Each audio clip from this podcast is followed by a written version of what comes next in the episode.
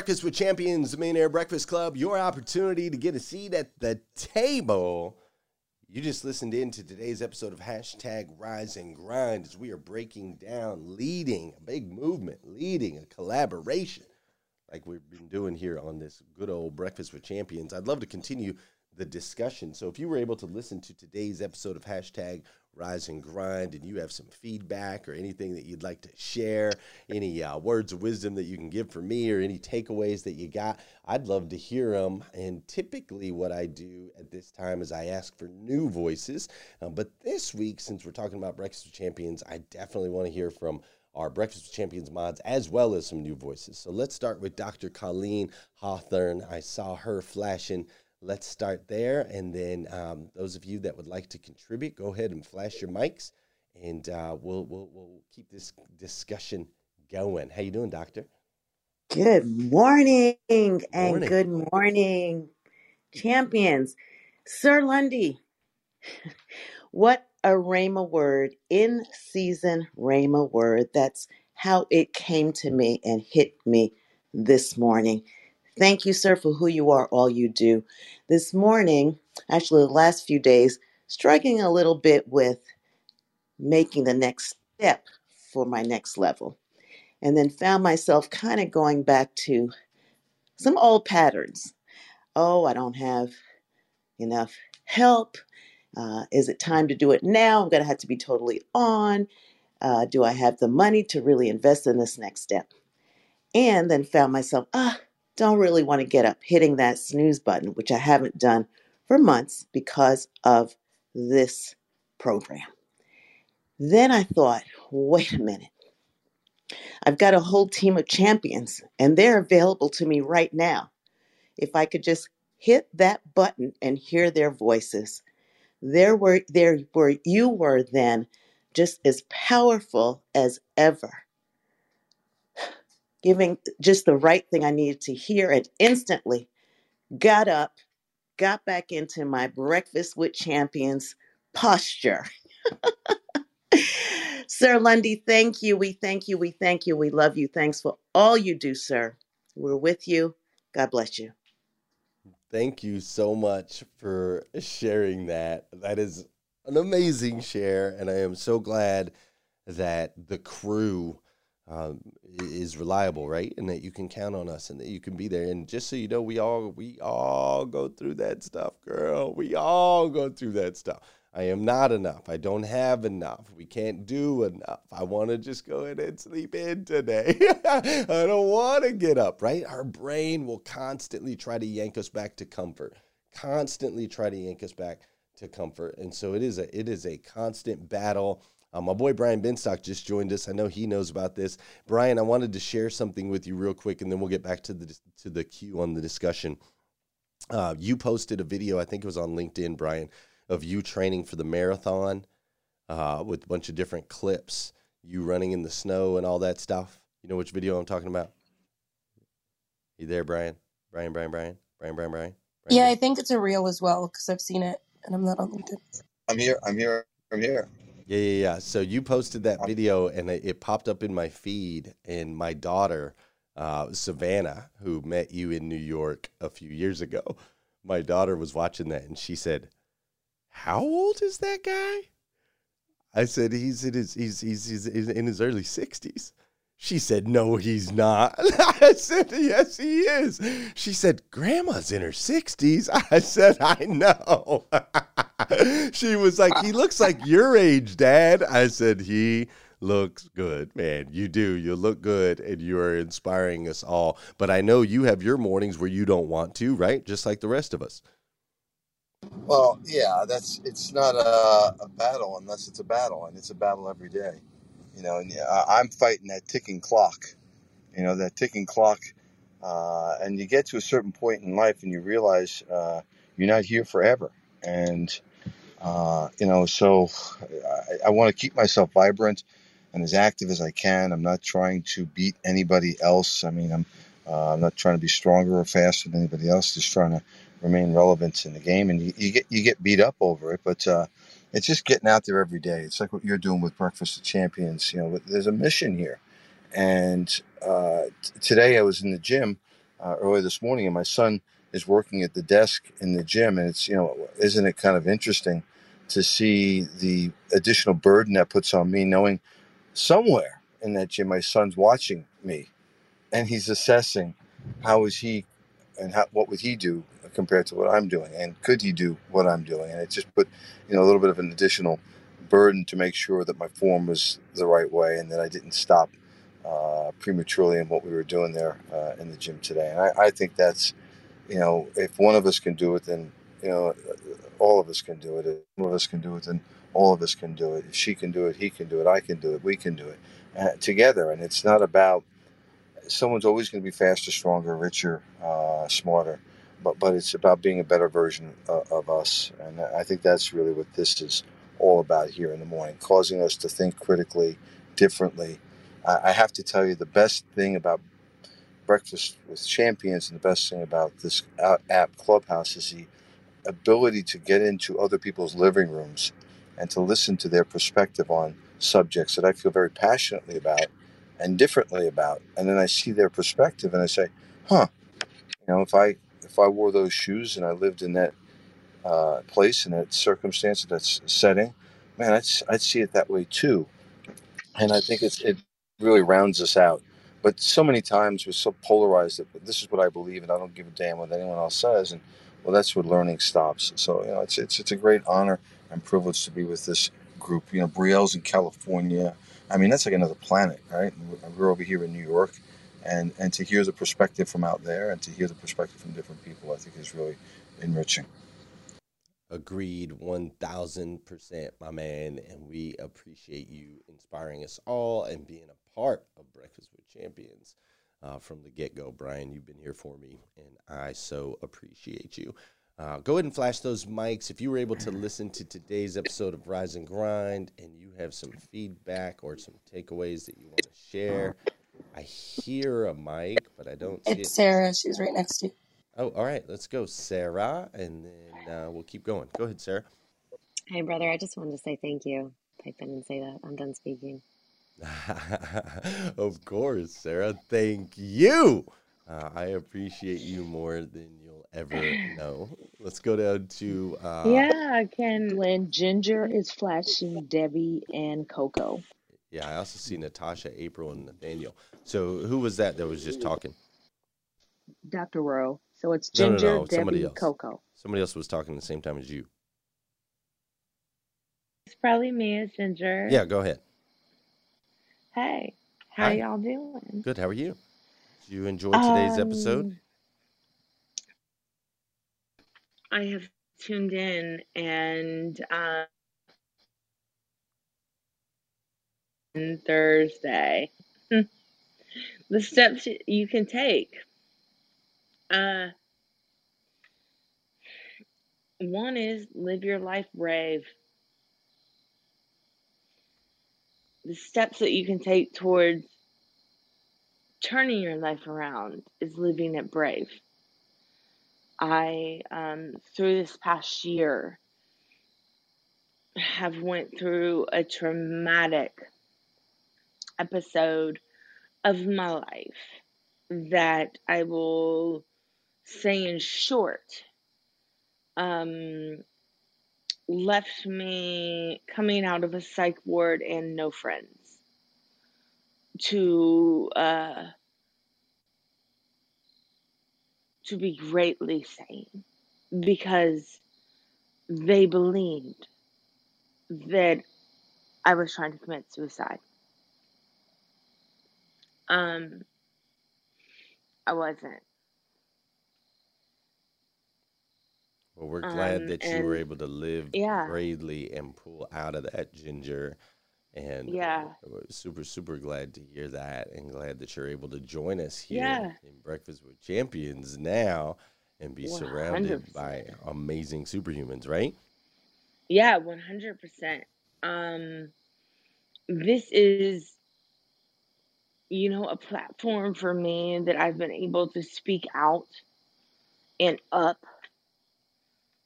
and for and to the positive side of the transformation. Um, I dealt with a very hard situation, very hard struggle, very hard of everything taking me down, and I still rise. That's right. Uh, now you rise okay. up, right, Ginger? Yes, rise, rise up, rise up. up. That's what I'm talking about, 100%. girl. Well, we appreciate 100%. you sharing that and inspiring us this morning. I got about five minutes left in this segment. We had quite a few mic flashes. Yeah. So I'm going to keep going to those, and we're going to talk about today's yeah. episode of hashtag yeah. rise and grind. So, Dr. Rowe, did you say Coco rise was next? Grind. Debbie and then Coco. Live your right. life right. Let's go, Debbie. That's right, Ginger. Live your, Live your life right. right. Right. All right, Debbie. Let's go, right. girl. Good morning, everybody. Um, I just have a really cute story that I can't believe the way it fit into this morning's um, Rise and Grind episode. I work at my son's pizza shop. We opened up a pizza shop in February, and my son and daughter in law have taken their two kids, who are three and five, my grandchildren, out of daycare with everything that's going on. And they come to the pizza shop Tuesdays and Wednesdays and hang out with us. And in the beginning of the day, there's always just kind of nothing to do because we get all the work done and um, before the rush comes in and my grandkids decided that they were going to play school bus and they started taking the chairs from the tables and lining them up um, across the dining room and my other son was there my son and daughter-in-law and their grandpa and me and there was two other people there and they started assigning people seats on the bus and my grandson luca who is just he's going to be five on Halloween. So he just wants to work there. He wants to do everything that he can. He folds pizza boxes, he rolls up the rugs at night. I mean, he's an amazing little helper. He helps me make dressing cups. He wanted to ride on the front of the bus. And he said, I like the front. I think it's the best seat. And my granddaughter, Enza, who is very assertive, but not quite as helpful, she's she just turned three she said she liked the middle seat because she can see the people behind her and she can see the people in front of her. And my son, Cody, who is 33 years old, was always in the back of the bus. And I found it really interesting to listen to you talk this morning about the different positions on the bus and having gone through this yesterday with them. Um, I have, I was just going through my pictures because I was taking pictures of all the different configurations that we have of where people were sitting on the bus. And I just thought that it was really interesting because I saw all of their personalities come out and kind of the type of leaders that they're going to be when they grow up. And it was kind of funny to hear you say that this morning. So I just thought that was a really cool analogy and I had to share it. Thanks, Thank you. Debbie. Yeah, that's awesome, right? The timing on that is is is uh, really fascinating. It's super cool that you observed that as well, that you observe your kids in that way and and and see the directions that they that they move and are aware right awareness is half the battle sometimes so that's awesome what an incredible share and yeah every everybody's everybody can everybody's got a different seat right but as we say in the in the auto industry there's a there's a seat for every arse right? All personalities welcome. All right, let's go to uh, Coco, I believe, was next. Per good, Dr. Good morning, everyone. Um, first of all, child of God, I love being in this room. Breakfast with Champions has changed my life and my mindset. I'm in here every morning. I used to be a snooze bar queen, no more. As it hits five o'clock, I'm in this room. First and foremost, I'm pinging friends in. I've learned so much, and I know I have my own movement that I've already started. Um, I've been encouraged here. I encourage others. I ping people in the room, and people are saying, you know, you have imaginary friends on Clubhouse. I'm like, no, they're not imaginary. They are real people. And I know that, and other people know that. So um, I'm so glad that I may not be able to make it to Grow Your Business, but virtually, I will be there front row. I like the front seat because that's how I pay attention and stay focused. And I'll leave that there. Well, I love that. And yes, we're not imaginary friends, we're real people. and I know that there are a lot of uh, spouses or people on the other side, partners, whatever, that are like that think we're all crazy because they just don't get it, right? You don't get it till you get it. And once you get it, then you get it. It's kind of how it works.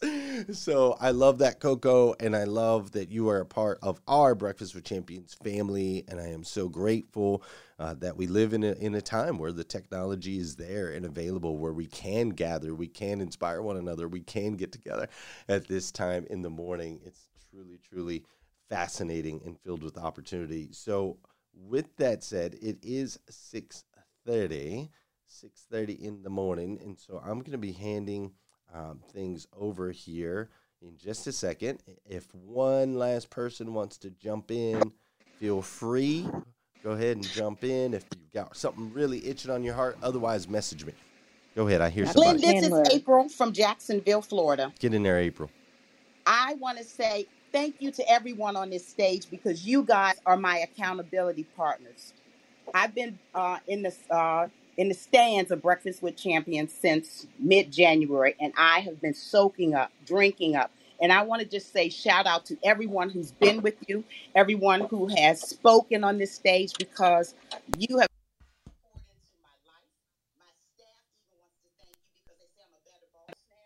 boss now because I always bring something interesting to the office after I've listened to Breakfast with Champions. And cute story, Glenn, you may not remember, I was the person that met you a digital dealer, snuck in there, and now Yes. I'm joining the automotive industry. So thank you, thank you, thank you. This is April, and I'm out.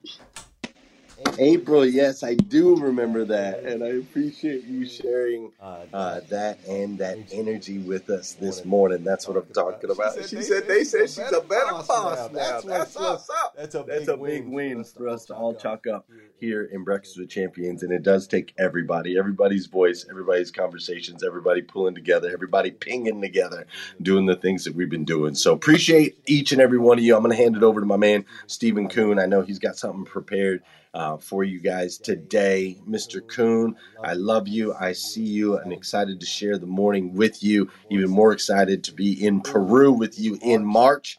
I got your WhatsApp. I was looking at the, the uh, itinerary right there. It's the scariest thing ever for me, Stephen, but I'm doing it. So uh, excited to see you also here in Lexington, Kentucky in just a couple weeks. That's right. We'll be there on the 5th at um, Grow Your Business for God's sake. Awesome, awesome, awesome. I can't wait um, especially Peru. I can't wait to see your transformation, uh, whatever that might be.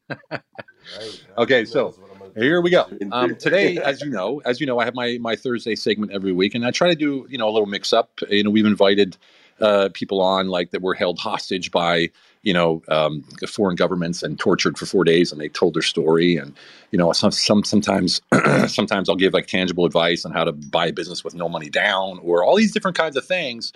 And these all come from one thing. they all come from my ability to connect with people, right? So that's one of the things that I do. If you've read Unleash Your Humble Alpha, which is our book, you'll know in the first chapter you learn your own personal identity in down and you boil it down to a two-word moniker. My two-word moniker is powerful connector. And um, I use that to, to, to my advantage, to my business's advantage, and to my uh, circle of influence advantage. And one of those connectors uh, one, one of those people that I connected with is uh, Stephanie Malik, and I've invited her here today to be interviewed because uh, she's a rocket ship. I got to tell you, brought on stage. She's a mod. So hello, everybody.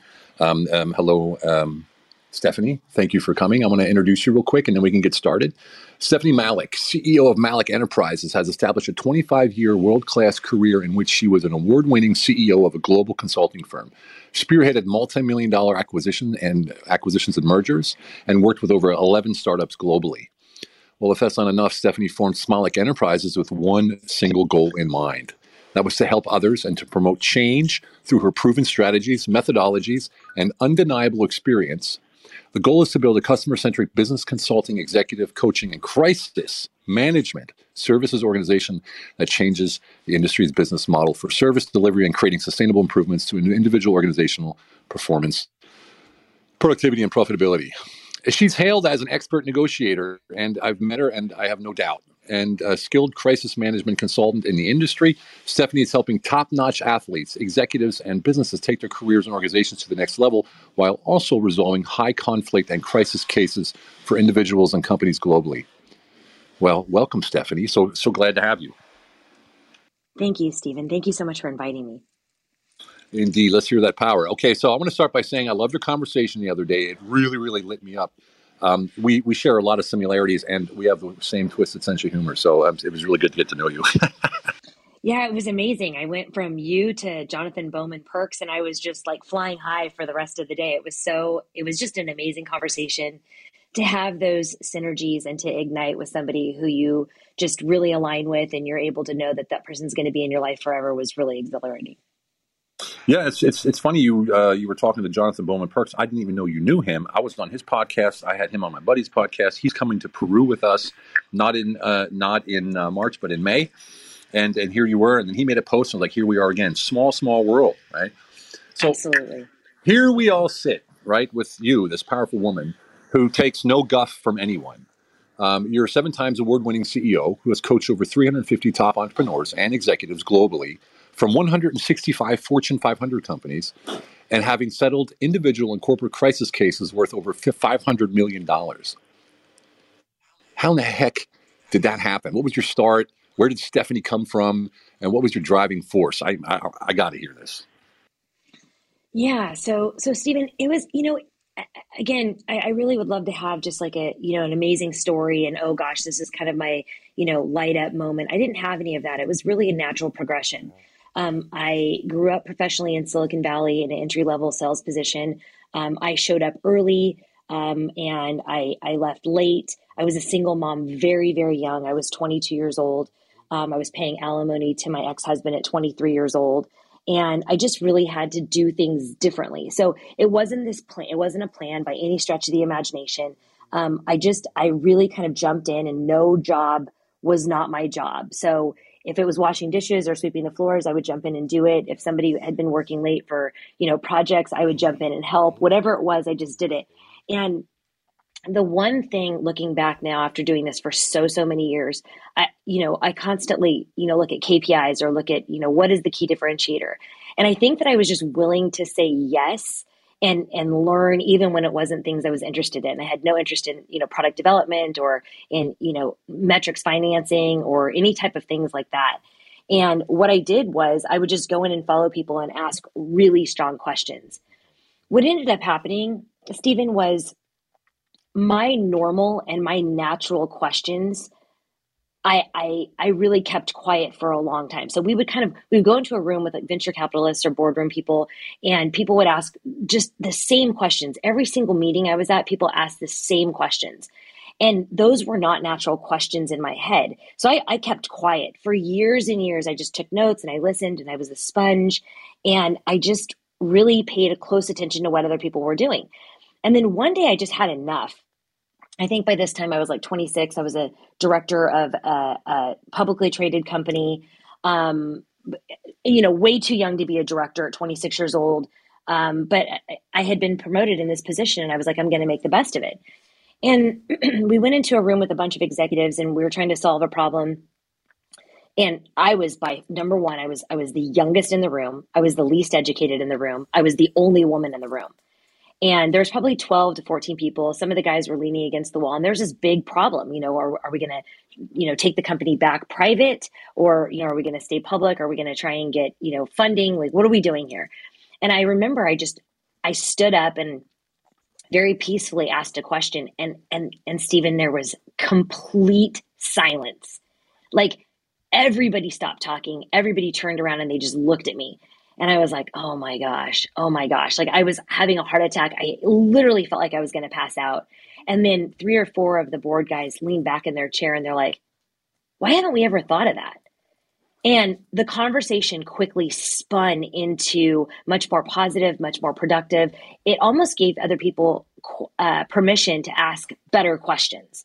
From then on, I just really started going down this model of asking better questions, not setting agenda of oh this is my agenda but really finding out what people were wanting and needing in their in their industry i was head of strategic alliances and high tech partnerships. I did co uh, co development deals, co technology deals for huge companies. I mean, back in the day, Stephen Monster.com. You know, we did a forty five million dollar tech deal with them. We were doing you know deals with PeopleSoft and Oracle and Siebel. Huge, huge deals that were you know making the paper left and right. And so I started doing this and I was quickly recruited away to several different tech companies. And the one thing I continuously heard just all of the time from every single CIO or CEO I met with, they were just blasting the consulting firms. So the Accentures, the Deloittes, the IBMs, you know, the PwCs. And it was always the same thing. You know, they, they get in here Monday afternoon, they give us some suggestions and they leave, you know, Thursday early morning. And they stay at five star hotels and they drink all week with their buddies and then you were hearing the same thing from the consultants. You know, you were hearing, they don't even take my advice. I missed my daughter's first step. I didn't get to go to my son's graduation. And I just wanted to figure out a way to marry the need and make it really thoughtful and, and really considerate to both sides. Um, I had absolutely no consulting experience at all, but you know, I'd always been 180% of quota for sales. Um, I was the thoughtful leader that would walk away when the when the company didn't need us. I remember getting written up, Stephen. I walked away from a meeting that took me three and a half months to get, and I walked away from the meeting because they didn't need our service, and they just, I mean, play it however you want. They didn't need our service at all. They just didn't. And we got in the car and he pulled out his briefcase and set it on his lap and he started writing. He's like, I need you to sign here. And I'm like, what is this? And he's like, I'm writing you up. You didn't ask for the sale. And within two or three days, I gave my resignation because it was all about the sale and not all about the user experience or or what the client could get from us. It wasn't about building long term relationships. It was about transactional sales, and I just wasn't a part of that. So, fast forward, I ended up starting a company, a consulting firm in 2002. Um, I started with absolutely, I mean, think about this 2002, one of the worst economic downturns. Um, I started it with a cell phone and a loan for $1,500 um, and no SEO, no LinkedIn, no Facebook, no Google AdWords, no help, single mom. And I just said, you know what, I'm going to do what I do best, which is build relationships. I'm going to call people and I'm going to ask them, you know, what is going on for them. Not really expecting anything, but trying to just really find out how I could set my side, uh, sorry, set myself apart from from other people in the industry. Um, within three months, I had billed and collected $2.7 million. Tom Siebel was my very first client. Um, Boeing and Honeywell were the, the people that we integrated for. And from there, built a multi million dollar global firm.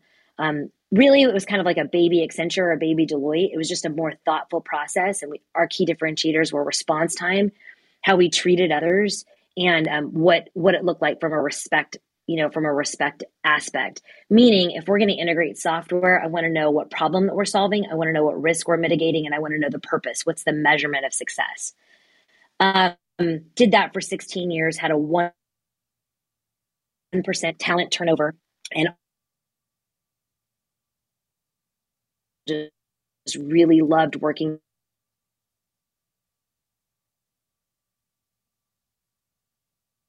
um, how executives connected with their teams, I started noticing that there wasn't a great connection. There wasn't a ton of self awareness. There wasn't a ton of self actualization. Um, there was absolutely no empathy.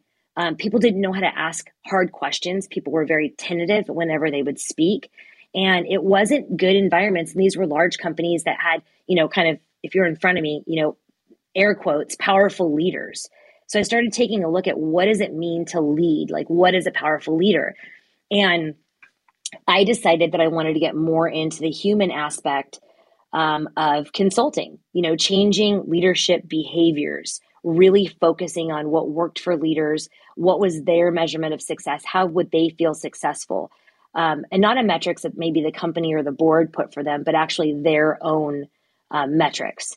So I I I tendered my my resignation. I stepped away. I'm still chairman of the board um, until the end of 2022, and I started SME, which is S Malik Enterprises, and we focus on all aspects of business consulting. So, you know, who's your team? Why is that your team? What is your business strategy? Um, you know, what are your pivot models? Who are you from an operating system standpoint like who how do you what makes you tick? Where are there growth opportunities that you see? Where are there growth opportunities that others see?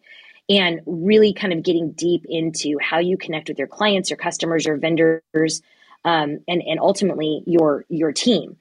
Um, and so we did that. So we do business consulting around strategy around uh, retention models around audience.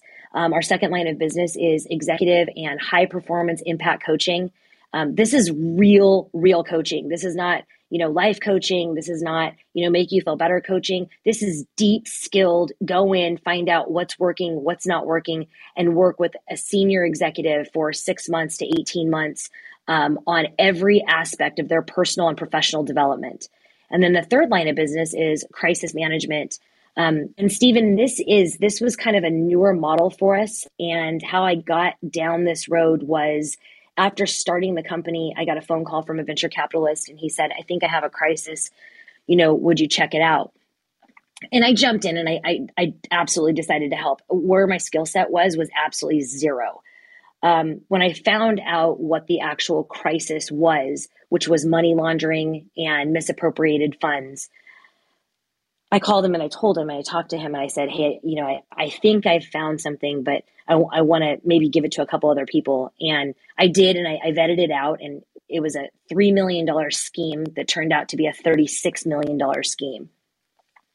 The claim to fame here, if you will, is whenever I called him to tell him, I was really excited to tell him because I'd, I'd pretty much worked it out how it had happened and what we needed to do. And he said, Okay, great, Stephanie, great job, fix it. And he hung up and I was like, uh, uh, like I didn't even have any idea what to do when he said fix it. So I, I waited five or 10 minutes. I figured he needed a little bit of time to cool off because I figured this was extremely shocking for him. And I called him back up and I said, So when you say fix it, um, what exactly? And he's like, Stephanie, there's no one in the world that I know who's better connected than you that has true deep relationships, I need you to fix it. You figure out how to fix it. You come back to me with a plan. And so I did. Um, I I knew what I needed to do. This this person had holdings in three different countries. I knew I needed to you know clamp down with an NDA. I knew I needed to get commercial representation. I know I needed to get a lot of people to act very quickly. Um, I knew that I needed to get all the money back to the company. Plus, I needed a massive consequence for the for the person who had done it. And we were able in 96 days to get the entire amount of money paid back, plus 13% restitution, plus get, you know, the family services um, that were needed to get them through this crisis. Um, and all of this was done with the thought of making the company whole again and keeping this as um, as as contained as possible so everybody could keep their jobs except for the pe- the person who had actually done the crisis. After it happened, I was so elated. I was so excited, Stephen. I was just like, "Oh my gosh, that was it was really awesome to help somebody who had helped me so much in my life and helped me so much with my companies." So I came back to the to the US and I and I said, "Hey, here you go. Thank you so much for giving me the opportunity." And he started laughing at me and he's like, "Oh, you think we're done?" And I was like, wait, what do you mean? And he said, you think we're done? He's like, this is a real thing. He's like, I've got four others for you to do. And so from there, this was 2016, we've had 39 crisis um, clients and one, only one has ever, ever gotten to media. Now, one thing I want to clarify is, is the, the people who do these crimes, these, you know, whatever, these athletes, these celebrities, these executives, the, the private, private equity, private wealth, you know, um, highly visible people, they still have every bit of consequence. So I don't want people to be like, oh, you know, Stephanie is getting these people off. It's not like that at all. They still have every single bit of the consequence. They just do so without the the media. And and Stephen, my reason for that is this person who we actually ended up um, getting through this crisis. His wife had stage four cancer, and when I look at how this would have played out for him and his five children and her, those were my biggest concerns. What what were we going to drag the family through? Um, we've had other incidences where we've gotten the case in the middle, and you know we have paparazzi or we have you know media hanging out of you know second and third and fourth graders' schools, um, and it, it's just really painful for the family. And so the consequence pretty much stays the same. We just move them through the journey a lot faster um, for a lot less money and, um, you know, in, in a, in a much more private manner. So there you go. Good Lord. So I see a few a few things that I think would pop out, and maybe um, some clarification would be great for those in, those listening. Yeah. Uh, the first thing I noticed was gumption. So you stood up in that meeting and you said what you had to say. Second thing I saw was gumption again, where you said, "I'm going to start my own business." Um, and then I see this taking on um, new things that you've never done before. And then number four was you obviously had mentors, and you were, you spoke a little bit about one. Can we? I'm gonna I'm gonna reset the room for a second, but after that, I want to ask you a question. If we can go back to that time you stood up in the boardroom, take take a moment, and I'm gonna do the I'm gonna reset the room if you don't mind. Okay. Sure. All right. So here we go. It just disappeared. The reset. There it is. Okay, good. So you're you're in Breakfast with Champions, a Millionaire Club. We're here to bring you motivation, education, and inspiration from 5 a.m. to 11 a.m. Eastern, Monday to Friday. Monday to Friday, 6 a.m. to 10 a.m. Saturday, and Club 111 on Sundays, along with incredible sessions from the top thought leaders, moving all moving moving. Oh, sorry, top thought leaders all morning long. We have breakout and pop up rooms throughout this afternoon and evening. This includes the amazing social media show each day at 11 a.m., plus celebrity interviews and trending topics and much, much more. We don't want you to miss a moment. Make sure you're, with uh, you're following the Breakfast with Champions Club on Clubhouse by clicking the little green house at the top of the screen and be sure to follow us on social media to be first to know as we expand to more social media platforms. Okay, so Stephanie, um, take us back to that day in the, in the boardroom. What what had you fed up enough to stand, and then what gave you the power to stand?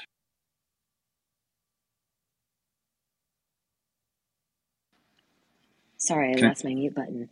Um, so, oh, gosh, that's just such a great question. So, so Stephen, you know, I think the thing that really got me frustrated was it was a giant mix of the same question over and over again. And, and I, I just and, and there was so much integration into the question. Like you know somebody would ask it and you know by the way i was in a room with insanely intelligent people. These weren't these weren't a bunch of slouches. These were people that you know were venture capitalists and you know part of kleiner perkins or part of crystal ventures. These were people that had done four or five ventures and, and were very successful. But the same questions kept coming up just in a different version. And this was probably you know I, I don't know maybe my 20th or 30th meeting with this company over the last year and a half in this setting and and I, I was very timid don't don't please don't don't think that i just stood up and you know flipped a table over and I was like hey let's do things differently i literally i mean now maybe nothing yeah um, exactly. but but I stood up and I was very meek and I and I think I even had like a, a folder in front of me because I was, you know, protecting myself a little bit. And I said, "Hey, you know, what would happen if we asked some different questions. And then I kind of named one or two questions. The silence felt like it was a strong five minutes. Um, I think it was it was probably closer to 20 or 30 seconds. And I'll never forget the gentleman who who actually leaned forward and started taking notes again. And he said, "Why don't we do it? Why don't we why don't we why don't we explore some of those questions?" And I sat down so fast. And, and Stephen, I think I sat down so fast because I really believed I was going to pass out. And I was just like, okay, somebody has actually talked. Now they're going to move forward. And then everybody kind of turned their little swivel chairs and directed at me. And they're like, Stephanie, give us some ideas of how you think this should go. Well, I hadn't thought that far, Stephen. I hadn't thought of how this should go. I just thought of these are really stupid questions and we need to ask better questions if we're, we're looking to get better results. So that's kind of that aspect. Um, the gumption was I want to make a change and I want to be a, I want to make a difference. We had you know what I did? I, I actually was in the room and I was thinking about the people's salaries that were in the room. So I knew one of them because one of them had just gone public. So I, I knew one of the salaries. And I was thinking if we take if we if we subtract half, so if we take 50% of that away and then we multiply that times 12, we're at millions and millions and millions of dollars in this room over the last 20 meetings. What the hell are we doing? And that was really the gumption. It was more like, hey, how do I save the company money? How do I save funds? How do I, oh, I get us to the next level? Love that. That's that's that's that's keeping it simple. You know what I mean? Like that's breaking it down. I love that basics. Yeah. Button. Yeah. So um, the gumption, and then and then um, you you just went on from there, and they're like, okay, uh, Stephanie's a go-to person for this, or what happened? Yeah, I mean, really, you know, so so that was it. And, and again, Stephen, here's my thing. I had I had a little girl. I had no family resources. I had no help, and so um, around that time, she had kind of started. She'd started school, and so my my my days had gotten a lot shorter. So I had to really make an impact when I was in there. Um, I didn't wasn't able to get into the office till nine. Most of the time, I had to leave at three, and you know I had to do her activities with her, then you know lay her down at seven thirty, and then just start working. You know again until very late at night to make sure I could get my deadlines and my goals done. So you know it wasn't it wasn't easy and it, and it wasn't straight and it wasn't pretty by any stretch of the imagination and i had to have a lot of really hard conversations with um, with you know my bosses and, and other leaders um, and and you know it, it wasn't easy but i think the biggest thing was is i always jumped in. I always was the go-to person. And not because i knew the answer just they knew i wouldn't stop until i got the answer. From yes. that time on stephen that's pretty much when people just started reaching out and saying hey would you come consult? or hey would you come take a look at this? Vcs started saying hey steph would you take a look at this deck and let me know what we're missing? Um, and that that's really where things just start, stopped being so so difficult. People started wanting more of my expertise. People started wanting more of what made the questions so good. What was i thinking? Or was my you know what was my point of view? Is it, is it suffice to say you like to keep it simple? Is that is that did i nail it with that or? Well yes the thing is is it wasn't intentional. I wasn't trying to keep it simple. I was in a, i was in a room i mean stephen i was in rooms with mit with harvard with stanford. I was trying to make it as difficult as i possibly could to prove that i belonged in the room. And and everything just kept coming back to gosh we're like we're doing like 30 cycles for something that should take two or three. Like we are wasting so much time and most of the time venture capital money like let's make this easier on everybody. Let's like let's let's be impactful and like actually make a difference. Well it's it, it's refreshing. And, and this is that you know that's i guess that's why we're aligned. I'm, I'm, sort of the same way. Like just cut the shit and let's go. Let, let's get to it right? I mean we don't need all of this fluff especially when it's someone else someone else's money. Right, so right. if you look at your whole story up until this point we're going to get to some more stuff in a second but from that part of the portion of the story you told what should every listener hear from your story? What's the one action item they can implement right now to get resort, results short term? I know I'm putting you on the spot here, but just one thing they can they can take right now and go, oh, I can implement that right away. Okay, so you know me, I'm I don't I'm not super amazingly awesome at following directions. I'm going to give three. Okay, here's the three. the three are listen to everything that's not being said. Like you can start that right now. Just talk to somebody, and when you're engaging with them, look in their eyes and and and like actually have the conversation take technology out of your hand like actually look at them and and hear everything and see everything that's not being said are they uncomfortable you know are they nervous are they happy are they edgy take a look at all of those things um, and, and, that's number one. Number two, ask better questions. Don't ask questions that are mundane. Don't ask questions that you don't care about. You know, don't don't say how are you? Ask a different question. Say you know how are you feeling today? Or hey i noticed on your social media you had blah blah blah. You know i'd love to catch up on that. Ask really really strong questions. And then i would say the third thing is listen to understand not to respond. Don't wait for somebody to finish speaking. Try to understand their perspective of what they're what they're actually going through. It could be really positive it could be negative it could be neutral it doesn't really matter just engage with them and let them know that you are there and you you want to get them to the next level. Lift other people up in every single thing that you do every day. Boom. I love it. That's what i'm talking about. So now we're getting some juicy stuff and this could be um, this could be fun. So I, um, I was drawn to you when i saw a post a random post. We, we weren't even connected. I saw your post on linkedin and it was it was written i am a female ceo and you crossed out the word female, right? I was like, huh.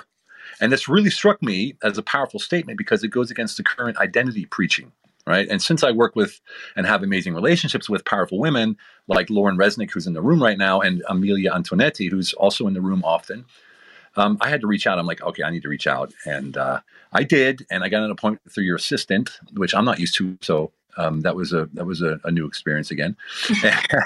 Hopefully, she was And, uh, nice to you. oh, she was awesome. She was awesome. And then we did jump on the phone, and I, I it's I have to say, when I jumped on the phone with you, it was like when I jumped on the phone with Lauren or Amelia, where it was just like we just hit it off right away.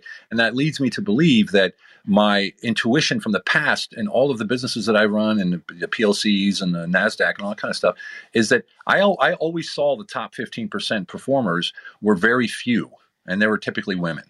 And I, I always thought, okay, maybe I'm just, you know, maybe I'm just seeing this. Maybe it was my experience. But the more and more I talk to people like you or Amelia or Lauren, I'm like, damn, you know, that these powerful women are out there. So let me ask you this why the post?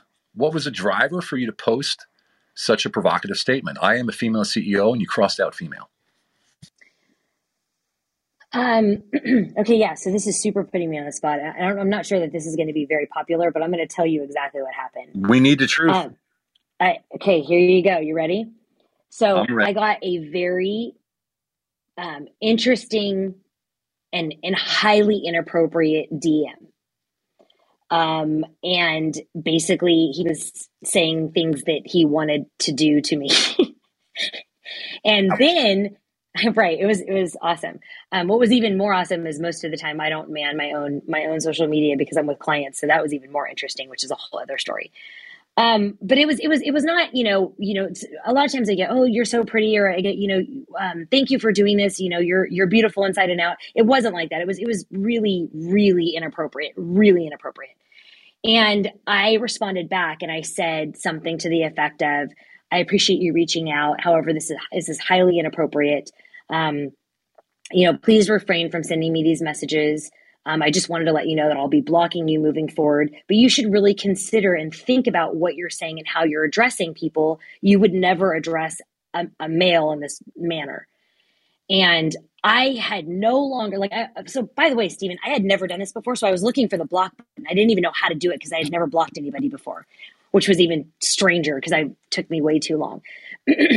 and he essentially told me that I was only where I was today because of my looks and because of luck and because of having a silver spoon.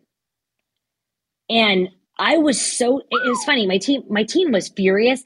I was stunned. I, my very first thing was hurt people hurt people. That's what happens. Um, I wasn't angry, but I did want to educate him because I thought, gosh, you know what, Stephen?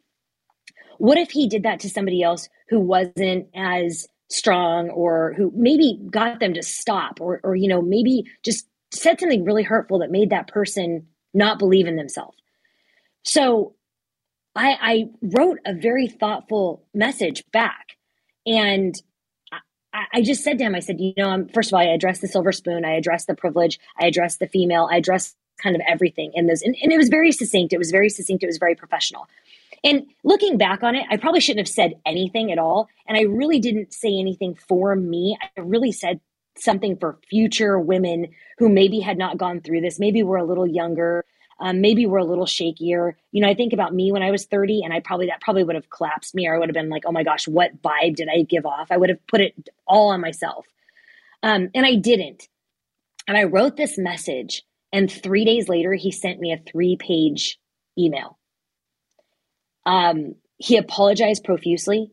He said that he had um, had a very negative experience with a female who had resembled me and that he had essentially put me in this box and that he would not ever act in this manner again and that he would never ever consider um, speaking this way or talking this way to somebody else and that he was really doing it for time and attention um, and then he said to me you really should tell a lot more people your story because it was so inspiring and I was like, I don't, I'm just kind of professional on LinkedIn. Like, I'm not trying to tell anybody, like, who cares? Like, everybody's just doing their best and everybody's really trying to show up. And you know, really like people are just really trying their best, especially right now during the pandemic. Like I'm not going to go out there and and and put all this out there. And so I was talking to our media person and I wrote something that they took from that email or I'm sorry, that message that I had sent to him. And um and and and I posted it. And the next day we had like a million hits on it and I had 740 DMs from other people saying, just thank you. Like, just thank you. That was amazing. how do I learn more? It was so inspiring. And I had never even had any idea. I didn't even know what viral meant. Um, so I just was authentic and honest and just shared. That's credible. Um, see, I didn't know that backstory, and it's great that you did that because, or that you shared that because someone reading it, and I saw some of the snarky comments that on also, yeah, you know, right, and and I was like, wow. I mean, even they're even going at you now. I mean, it doesn't matter what you do, almost, right? And right. There's, there's, right. And and that's the whole point, right? There's always going to be someone out there. There's always going to be people out there, and people who are hurt hurt people, right? Just like you said. And also, if people are frustrated, are going to go out and lash out because they're trying to get significance, and significance is uh, when you're upset, you get significance by putting other people down, and it's just horrible. But that's that's the way it, it, it happens sometimes, I guess. Okay, yeah, so sure, um, sure. it's it you know impressive, and I love how you add in between all the what you're talking here. Like I didn't even know what the what what the block button was, or you know, you you say these things, but no, but that's real. You know what I'm saying, Stephanie? And that's what I'm talking about. This that's why I dig you. You know, I think you're such a cool person, and we that's why we hit it off because you're freaking real. And I I, I have to stress that the people that I meet, that I connect with the most, are real people. They're not coaching the words out. They're not trying to, you know, figure out what to say perfectly so they sound like, you know, whatever, whatever.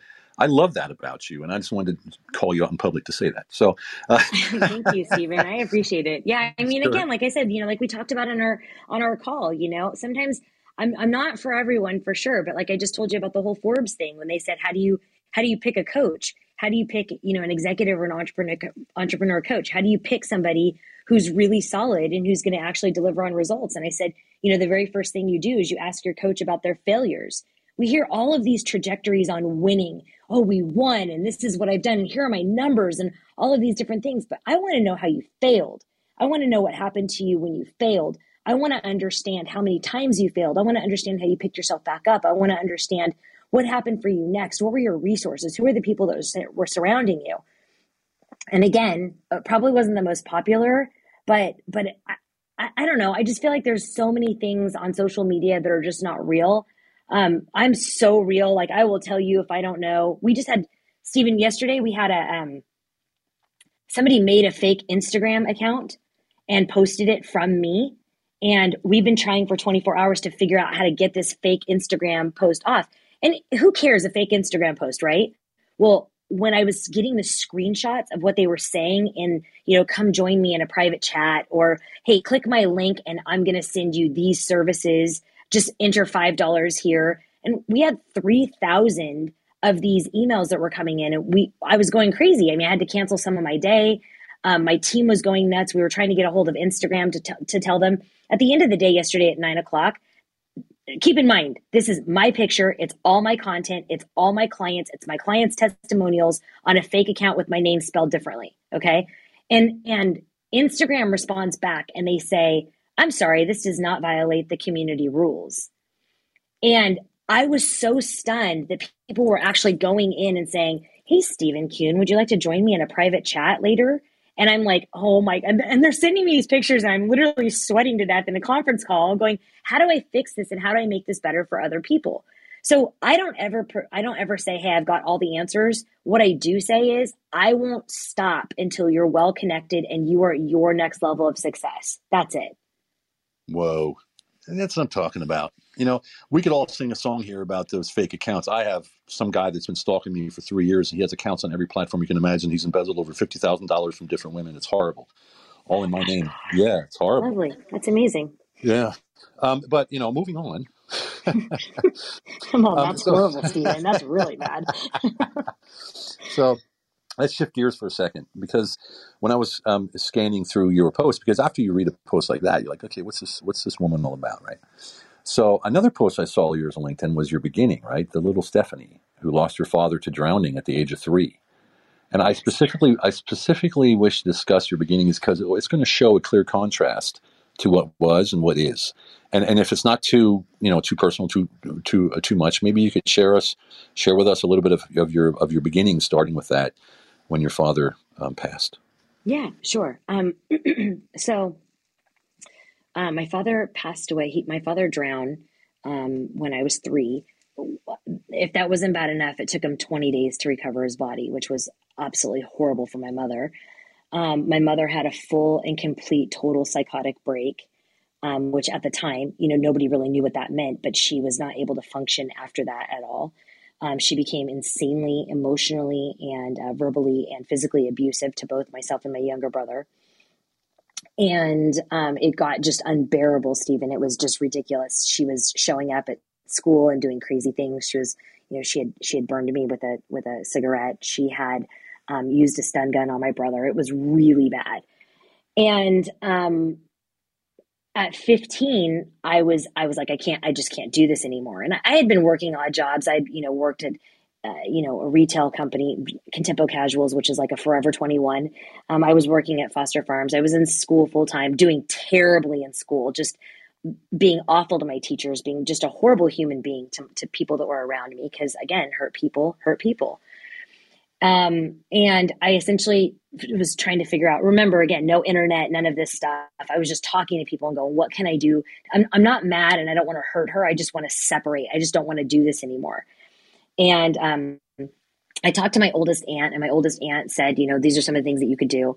And so I went and I got emancipated. And it's actually really funny because, I mean, it's funny now, but I, I got emancipated. So what you do is you petition the court and you basically say to the court that you're an adult and they they check out you know how will you support yourself? How will you continue your education? How will you do all of these things? Okay so i go in and I, I, have you know my character letters from my principal at my school and a couple you know other people. And the judge tells me miss malik i don't know what you're doing but i'm going to tell you something right now. In my 30 years on the bench i have never ever granted an emancipation without like taking it under submission without you know checking out some things. He's like i'm going to fully grant your emancipation today and he's like, you know, best of luck. Remember, every single thing that you do moving forward, you will be an adult. You can go get a driver's license. If you steal something, you will be put in, in, in the actual women's facility jail. Um, whatever consequences you have are fully 100% an adult. And so I was like, you know, whatever, thumbs up, cool. I wasn't going to do anything. So I walk out, and all of a sudden, Stephen, I'm like sick. I'm like, uh, how do I get an apartment? Like, who's going to rent to a 15 year old kid? How do I sign a lease? How do I get a driver's license? Like, nothing was clear. Um, and so, you know, that led to me being homeless two or three times and, you know, couch surfing and all of these crazy things. Um, I got, I, I applied for college on academic probation because I was way, way too young. Um, I went to the furthest college I possibly could away from my hometown on a Greyhound bus with $126 in my pocket. I rented a an apartment um, from a woman who housed nine greyhounds inside. I'm sorry, bloodhounds, nine bloodhounds inside of her home, um, which where there was hair everywhere. It was filthy. I got her from a penny saver, and I said, "I can pay you rent, you know, right now, but deposit will have to be next month." I got a job and was waitressing two different jobs, taking the bus. Um, and I, I, I lived like that for for two and a half years until I was able to save money figured out what credit was, figured out kind of what all of those things were. Um, taking the bus everywhere, no family support again. First generation here on both sides. My mom was born in Portugal in the Azores, and my dad was born in, in the Middle East. Um, and it was really, really, really hard. And I got done with school at 20. Um, I married the first guy who kind of paid attention to me, who was a I was at the gym and he was a bodybuilder and everybody said, "Oh gosh, he he doesn't go out with anybody and you should go out with him." And so I somehow thought that was a great idea. I went out with him and we dated for you know 6 or 8 months, got married, um, had a baby. We were divorced in 11 months. I paid him alimony. We were fully divorced by the time I was 23 years old. And now I have this little human looking back at me like, you know, "Hey, it's you and me. What are we doing here?" And that's that's really how things happened. And you know, Stephen, you mentioned mentors earlier.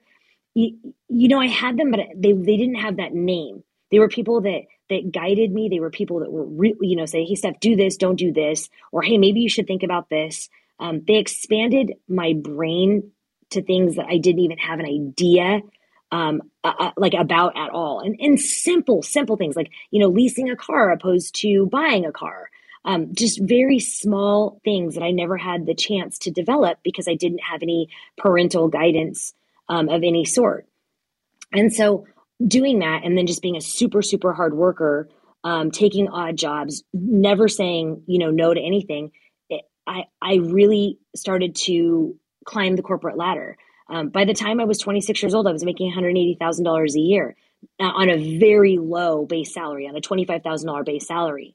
Um, and I was connecting with clients and I was cl- connecting with customers and I was doing things very, very differently. And it was all around care and concern and compassion and empathy. Do you think that came from um, what you wanted to see in the world, from from from where you just just explained where you came from? You know what, Stephen? I think it came from a super fake place. I think I was trying to be older. I think I was trying to be more mature. I think I was trying to truly keep my crap together. I think I was emulating what I saw in other people. And I think what happened was I was so young and so junior that I would, I was trying very hard to act older and act more mature. What happened during that time was people connected with me. So when I would ask the question, because I always meant the question, I always I was very genuine in my ask, but I was not genuine maybe in my body language, or I wasn't genuine in how I was doing it because I was just watching other people that were older than me that I viewed as successful. I was watching them do it, and so I thought, oh gosh, you know what? I can actually do this too. The difference was people would sit down and connect with me. And the reason why they did that is because I was young, because I was tenacious, because I wanted to learn, because I always did it on their time. Like I, there are so many times where I would say, I would try and get a meeting and try and get a meeting and try and get a meeting. And they'd be like, nope, nope, nope, nope. And then I would, you know, show up with, you know, a Starbucks coffee or I would show up with food and I would say, let me just walk with you to your car. And I would get five minutes or, you know, 10 minutes maybe in an elevator to a car. And really, I just wanted to make the connection. Yes, this is a, this would be a good follow up meeting or no, you know what, this wouldn't be a good meeting they were so blown away that I was willing to take such a small amount of time on their time that the relationship started to form and develop. So I don't think anything was real about it, truthfully, Stephen, until I started to see how people reacted to me. And then I really wanted to develop that part of me. Well, it sounds like real to me. It's, it sounds like someone who did what it took to survive, adapted what was working around them, used it to their advantage, and made something massive out of it. And for that, I got to say, I, I'm I'm very impressed. I mean, it's just it's really such a pleasure uh, to to speak with you and meet you and have this opportunity to interview you. And I mean that. I'm not just saying that. That's not clubhouse fluff right there. That's real. All right. Thank so, you. and thank you so much for the opportunity too. I really appreciate it. I'm brand new on Clubhouse. I've I've been asked to mod in a few rooms, and I was like, "What does mod mean?" And they're like, "The green bean." I was like, "I still don't know what that means. Give me more." well, before we, we head out, we, we have about about uh, uh, 10, 15 minutes left. We're going to ask, we're going to get some questions from um, the, the, audience. But before we do, I want to ask you a question. I've, I just, just, just dropped out of my, out of my head because I don't know. I feel like you're inspiring something in, in the world. And what do you want for the world? What do you want for your world and the impact and legacy? What, what, what do you want? You know, so everybody, I think everybody knows Trevor Houston um, Trevor Houston and I had a conversation last a couple weeks ago, and he actually said something to me. And, and it was interesting. I've, I've heard it a lot, Stephen. Like I've heard it a lot, but when you hear it from somebody who doesn't know you and doesn't know your story and doesn't know like all of these different things, um, he said, and, and you know, we're not in person, we were on Zoom, and I was talking to him, and we just had a ten minute quick conversation. We were, were collaborating on some other things, and um, he said, Stephanie, every single time you show up, you make me feel so special. And that hit me so hard because I've heard that. I've heard that from clients that, you know, you really do care. You know what? Thank you for noticing this. Um, I want to leave this world every single day when I close my eyes at night. I want to make people feel special. I want to make them believe in themselves. I want them to believe that they have the power to do it because if I can do it, anybody can do it. I want to be known as the absolute best mother in the entire world. I want to be known as the best, most honorable wife. I want to be known as a strategic leader. And I want people to believe in the power of that they have their own gifts. Just because there's a rock or just because there's a stumbling block or just because there's something in the way, there are people out there that if you truly ask and you are coming from a great and a genuine place and you say, hey, you know, help me with this and, and vet vet this out with me, they will do it. Last night I got a, a DM at 11:45 last night and there was a gentleman that was just having a, a very small issue and we did 15 messages back and forth and and he sent me a message this morning at 5:20 and said you solved this for me. And I said, No, you solved it for you. I just was your sounding board. I just want people to believe in themselves. I want people to make this world a better place through kindness and empathy and grace and self awareness. Well, uh, you've convinced me. Uh, so, so awesome! I mean, what what a what a great! I had I had no idea what to expect, and I and I like it that way. Um, so thanks for taking time out of your day. We're going to take a few. We have about ten minutes left before the next segment with um, the famous Ramon. And before we do, I'd like to take some questions. Anybody who has any questions for the fabulous Stephanie, flash your mic. Lauren, I see Lauren down there already, my partner. Of course. Hey, Stephen. Hi, Stephanie. So great to hear your stories. Absolutely Thank amazing. You, Lauren. And I, I, 100% have to connect with you offline. Um, you know something that uh, not exactly a question but something that really um, stood out for me was your point about um, mentors or coaches and listening and understanding their failures i was actually speaking to a client just about this yesterday and you know especially on instagram now you see a lot of people uh, promote themselves saying how much they've made each week with clients, how successful they are, and you see all of that. But what we're not seeing is the backstories. How long did it take to get there? How many failures did it take? And I think it's so important for people to resonate with a coach when they do understand that it did take hard work, that things did fail and you got out of it. And it's the getting out of it that I think is the trick. It's the real uh, is the part that connects because I think when when people are looking for a coach, they're looking to get either get out of a hard place or to get out of a failure or obviously prevent a failure. So I think it's so important that point that you made, which is um, really understanding how your coach or mentor got through a challenging time as opposed to just being successful now.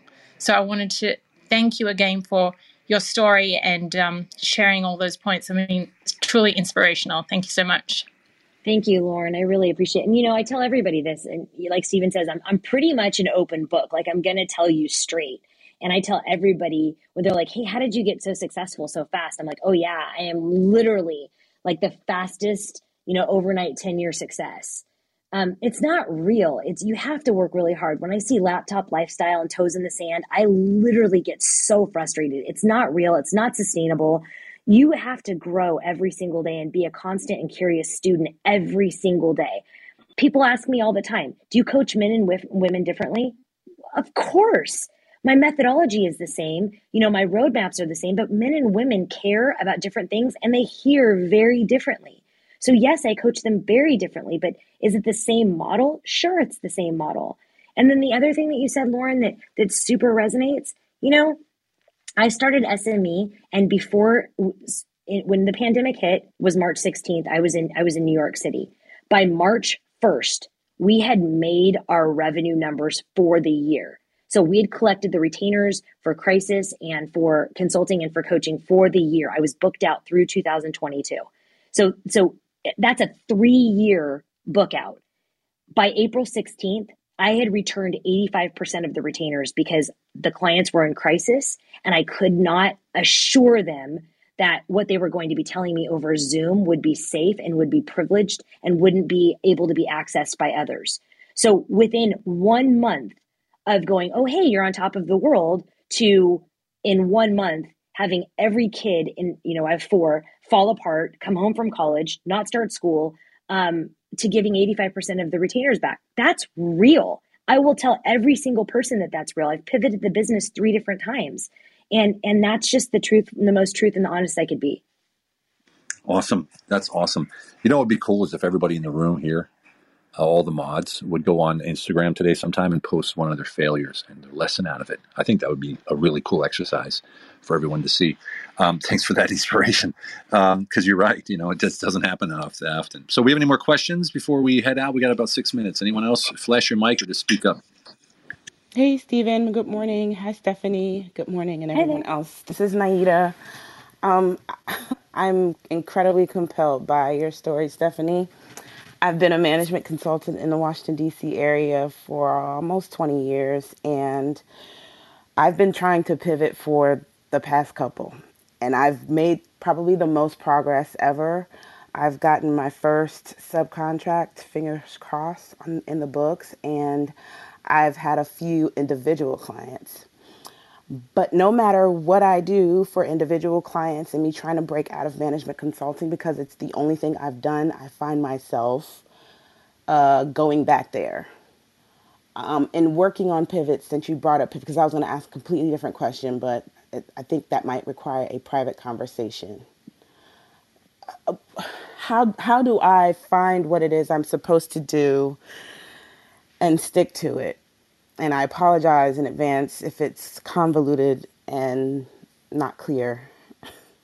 This, this isn't convoluted and it's very, very clear. So, first of all, what I'm going to ask you to do is I'm going to ask you to DM me on Instagram so we can have that private conversation. Second of all, I've done this with about 20 management consulting um, people in the last two years. And what we've come up with is this okay? You guys are programmed for two years to do things the firm's way all of your methodology. And and and by the way i can tell from you that you have your own flavor and i can tell that you have your own style. You're lucky. You're one of the lucky ones. There's so many people that just like hey, that's the way the firm does it. That's how that's you know that's what happens. Um, what i have found is once we can break out of that mold and we can talk about the two or three things that light you up not the things that you're good at not the things that you know. You already know what that is. You already know what your experience is. Don't repeat your same experience. Stretch yourself. Think about the things that you absolutely love, that lights you up, that doesn't feel like work. Um, the contracts and everything else, getting the subcontract on the on the paper, making sure that your contracts are correct and you're protected and all that. We can deal with all of that later. Right now, think of two or three things that make you so happy and so fulfilled and you may not even be the best at it right now. Say you're like, say you're a C player. What's it going to take to get you to be that A or B player? I can almost guarantee you that you're selling yourself short. Um, it's it's just programming, and and it's th- it's something that I absolutely love love to work with because just even answering the questions for you, just going through it, hearing what you're going to say, it'll light me up that we have answers to actually solution this. And you can be well on your way to breaking free from management consulting and going doing something that you're passionate about. I'll be DMing you now. Thank you. Great. Thank you. That's what I'm talking about right there. That is awesome. I love that, Stephanie. Man, that's what I'm talking about. So we're going to wrap this up right now. Um, we're going to move on to the next segment. Uh, Stephanie, I want to go. I want to review what you said. The three things that I took down here um, to repeat to everybody was uh, the three tips that I said. What should everyone take from your story? And you said, listen to everything not being said. You said, ask better questions that you actually care about, and listen to understand, not to respond. Um, I think there's three great takeaways that people can implement right freaking now, so they could get started and actually start shifting their lives to be a better more successful version of themselves, and that's what it's all about. Would you agree? I absolutely would. And, and Stephen, you know what? Thank you so much for this. I really, really, truly appreciate it. You know, I get asked to be in rooms all the time, but it's not very often that you align with all of the messaging and just hearing the amazing people in this room and their stories, listening to Glenn this morning, you know, hearing from Sarah, um, I've, I've, you know, listened to Brielle a few times. Like, I really appreciate the invite and how strategically we were aligned. So thank you very much. My absolute pleasure. It was, uh, it was a lot of fun. Looking forward to catching up. Uh, maybe we'll, we'll, we'll, meet you when I'm in the States there sometimes, uh, sometime. I'm not sure uh, if you're going to be in the same place, but a fantastic day to you. Thanks so much for being here. Thank you so much. All right. Everyone else, I'm going to reset the room, then we're going to hand it over. You are in Breakfast with Champions, a Millionaire Breakfast Club. We're here to bring you motivation, education, inspiration from 5 a.m. to 11 a.m. Eastern, Monday to Friday, 6 a.m. to 10 a.m. Saturday, and Club 111 on Sundays. There's no other place where nearly 80 thought leaders with this variety of experience and, and approaches across industries, as well as offering political and ideological, ideological hello beliefs, come together in one place. Our goal is to help you succeed. If you're finding value in this room, could we ask you to do one thing? Could you share the Breakfast with Champions podcast with one other person today? Maybe that family member who says, The heck is Clubhouse? Or that friend who seems a little bit stuck in their career. This segment here will, will be coming out soon. I think it would be a great one to share with a lot of these powerful women out there that are not following their intuition. So, right now, go to Breakfast with Champions dot live click the top link subscribe to the podcast and pick any favorite episode to text to a friend or share on social media and then tag us.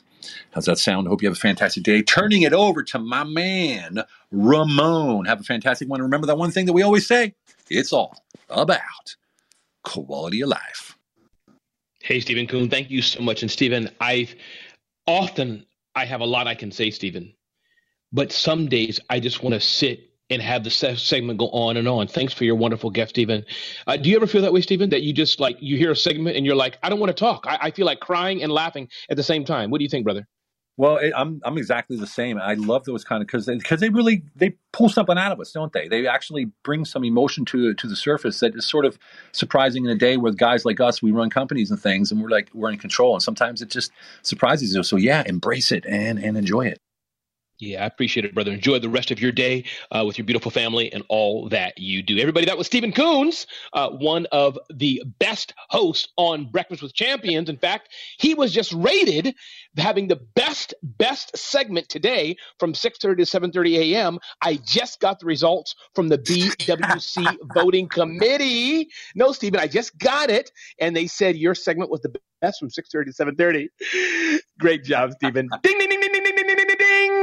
Welcome to Breakfast with Champions, Ramon's Top 10 show, exclusively on Breakfast with Champions. Today, we're going to talk about when should you fire your customer and nine of the things that are going to help you have a better life or build a better business. If you weren't with us yesterday, oh. we talked about Facebook possibly changing its name.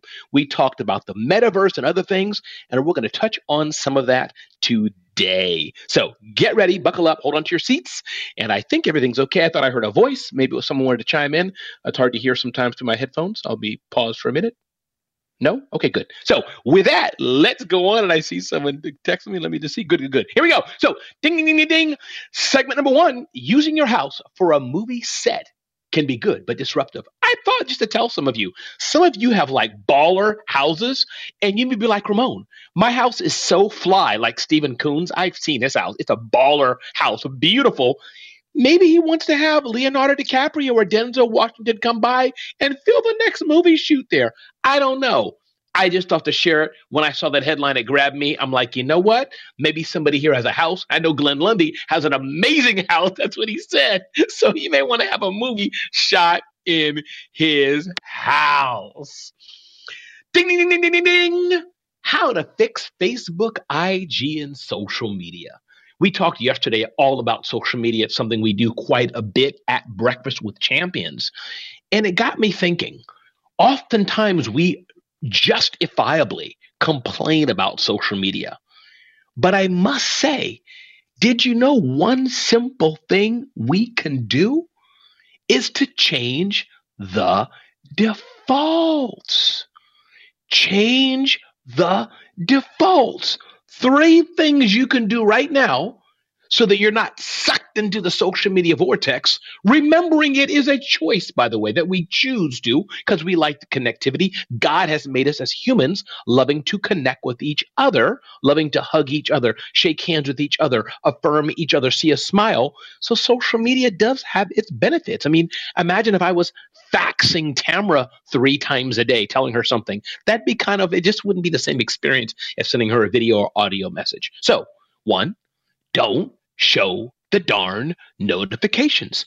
I've done this on my phone. I can get down and dirty with social with the best of them, right? We're all in this together. We all know about social media and all these things. People like Brian Fanzo maybe take it to another degree, but we can all get on social media. But I've turned off the notifications on most of my apps. So even WhatsApp, I control certain groups I don't show the notifications of. I manually go and check them. So that's one. Edit your phone, adjust your phone so you don't see the notifications. Number two, change the way that the posts are viewed. Did you know that the social media people that be I think Facebook, in fact, recently changed the algorithm to show you the post not in chronolog- chronological order, but by some secret algorithm to feed you the post they think you want the most, which could be a good thing. But you know what? put it back to chronological or however you want. The point being, you can change the way you're viewing post to the way you want. Number three, limit the data that the social media companies collect on you. Now, that can be very political, and I'm not going to get into it right now. We covered this for like three or four hours, it seemed, last night, an amazing pop up room all about this. But my point is, I'm from the belief I just don't care about tracking. It doesn't bother me. I've given up the world has my data and it's the way it is. I do understand when I click on an ad in the airport, that ad's going to follow me to the home. It's going to follow me to my church. It's going to follow me in my car. It's going to follow me until I buy. And then even after I buy, I don't care anymore. Some of you may not like that. You can limit the amount or what data is collected on you by many of the social media companies. So definitely do consider that. Ding, ding, ding, ding, ding, ding, ding. Point number three what makes a great YouTube channel? This was pretty cool. Many of us are trying to build a variety of platforms in a variety of different areas. Here we're on social audio, but YouTube is still a formidable uh, uh, platform that many of us are considering. This was done by Yoast. Yoast is an amazing WordPress plugin that helps you with all things SEO. And they had a few key points, which I'm going to take the time a bit to go through with how to make a great YouTube channel. By the way, those of you are listening to the sound of my voice live or who will be listening to the podcast episode of it, all you have to do is DM me on Instagram. DM me on Instagram. Simply three letters BWC. BWC. And I will send you all these tips and you can follow along with me right now, in fact. So BWC on Instagram, just DM that to me, and I will send you this entire list, my show notes. So, what do they say? Here's how to make a great YouTube channel. Check this out. And some things that you're hearing, it could be very helpful for you for other uh, channels or other platforms as well. One, a clear value proposition for subscribers. Two, all killer content, meaning all great content, and no filler content. Three, featured sections on your homepage. I recently did that even on my own uh, YouTube channel, Smart Hustle. It's not something I'm diving into a lot, but you can even see what I've done, youtube.com slash smart hustle. I have some featured section, Ramon's interview, Ramon tips, things like that. Number four, a channel trailer and a featured video. A channel trailer and a featured video. Number five, beautifully designed and consistent thumbnails. I must say, um, Evan Carmichael, uh, uh, online influencer, really says this quite a bit as a social media marketing world. And he said that was one thing he did, which really, quote unquote, 10x his YouTube channel by just having better, more vibrant, more clear, and consistent thumbnails. All this takes time. So be careful what you invest your time in because we can't do everything. Number six, click worthy titles. I've seen so many headlines that just kind of suck. You know, they're just like boring. I, I can't even think right now what a boring headline would be. But I'll give you an example. Glenn you may have heard his comment to me earlier today where he i think yesterday he had a $10000 keynote I wasn't able to listen to him live, but I saw that headline. And as Glenn knows, it grabbed my attention. So I actually saw it come up in my Spotify notification already. It grabbed me. So my point is headlines are very, very important in anything we're doing, even Breakfast with Champions. This is a discussion we've had. Uh, Glenn has, has highlighted Sarah McCord quite deservedly today, her and her team. How do we make this platform, even BWC, better for you? Part of it is headlines. So as you can see here, right, Transformation Thursday, steps you can take this afternoon, right? My segment's all about practical things you can often do today. Number seven, content to meet search demand and content to keep audiences coming back. So that was a few tips, eight tips with what you can do to make a great YouTube channel. And definitely you can check that out. Just DM me the word BWC on Instagram. Ding, ding, ding, ding, ding, ding, ding.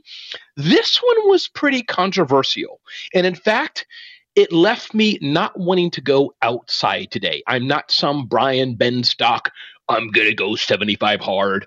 I'm not like a Scott Simon. Yeah, after I do my investments, I'm going to go eat oatmeal and go jog. I'm definitely not a Glenn Lundy.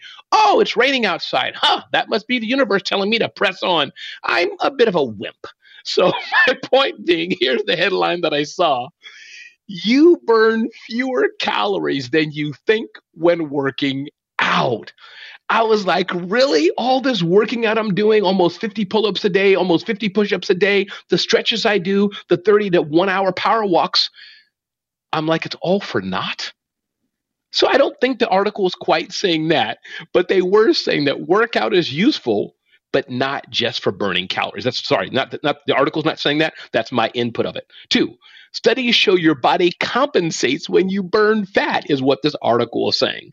But I do think the bottom line is eating healthy is important for sure and not just exercise. So, one thing I must say about Breakfast with Champions, you will get a potpourri dish of knowledge on BWC. We have our resident health expert, uh, Dr. Shapiro, and I'm sure there are several others as well who are our resident experts on health. They just don't come to mind right now, but we have many health discussion on this platform. All right. Ding, ding, ding, ding, ding, ding, ding. Did you know that YouTube has a secret kind of ninja little uh, uh, uh, unit to help its top stars? Did you know that? YouTube, I'm quoting from this article here YouTube, a unit of Alphabet Inc.'s Google has more than 1,000 employees across 45 countries to offer advice and guidance to its creators, and executives say it's hiring more. Another part of the article I quote says YouTube strategic partnership managers advise about 12,000 creators. So, what this means is if you're in the top echelon, echelon. Somebody can correct me on that after I after I'm done my segment here. I always forget how to pronounce that word. There's a special team of YouTube that helps its top creators do better. And I have no doubt that Clubhouse has something like that. I'm sure they've talked to maybe Glenn or Sarah, and we had Elisa right yesterday. I think her name is that, who was yesterday. She has like a hundred thousand followers, and we had people like that. I'm sure all the platforms have a special unit to help people kind of who are their top, uh, top performing uh, talents. That was interesting that YouTube knows the power of content, and it has a small team it's put together, a growing team to help creators do more work. So that was pretty cool. And you may not have YouTube's attention as you're being a creator, but there's all kind of people in the BWC community that for sure can help you. Book writing comes to mind. Patricia, right? We have our own resident book publishing person uh, in BWC. Ding, ding, ding, ding, ding, ding, ding, ding. Retiring at 65 this was this was an interesting article. I'm not going to go to it in depth because I'm not a financial planner in any uh, stretch of the word, but it grabbed me. Many of us, as we're getting older, I'm almost 50. My clock is ticking. I'll be dead in 40 to 50 years. And in a certain amount of years, I want to do something different with my life and make a greater impact, which goes to the word quote unquote retiring. So the article was talking about retiring in a different sense, but retiring at 65. And it got me thinking if you're not thinking of financial planning, if you're not doing your own due diligence in how to retire or get more wealth as you get older, if you don't have a professional to talk to, if you're not just researching and watching YouTube videos or whatever, you need to do that. And the best time to do it is right now. One little nugget I will say in full disclosure I am not giving financial advice. I'm just kind of quoting here and summarizing the article. One thing they did say that we all can do more is how much more can we contribute to our retirement accounts. In fact, the article, the article was saying maybe even consider not paying off your home mortgage to put more money aside for your retirement. So that was interesting article as well. And again, you can get that link. Just DM me BWC on Instagram. Ding, ding, ding, ding, ding, ding, ding. Digital payments are nice, but be careful. Digital payments are nice, but be careful this was interesting as well. We often have digital payments galore in our uh, world. I, mean, I don't know about you, but I know for me, I have automatic payments, New York Times, Wall Street Journal, this article, that article, my National Speakers Association, Arete Group, and all kind of things are automatically deducted, just bing, bing, bing, bing, bing going forward. But you got to be careful. So, one, there's automatic payments that can be pricey. Be careful, just these payments come through, but make sure you monitor them. What happens if one of the automatic payments that you're going through, what happens if they increase the fee and you don't know it? And what about over time? That there's money being paid on things you don't need, you're not using anymore. I mean, think about myself. What if I have an automatic payment going to like a hair coloring and curling uh, salon?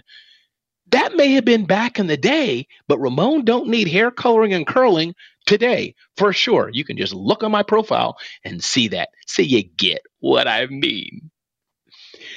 Ding, ding, ding, ding, ding. This was really good. not every good worker has to be a superstar. Now, I would really love some input on this as I come to an end here. I have a few more tips, but not every good worker has to be a superstar. This is by the BBC. I thought it was really interesting. Oftentimes, indeed, we shine the light on our rock star employees, as we should, because in some way, especially on a very small team, you need everybody to pull their weight and then someone to be a ninja.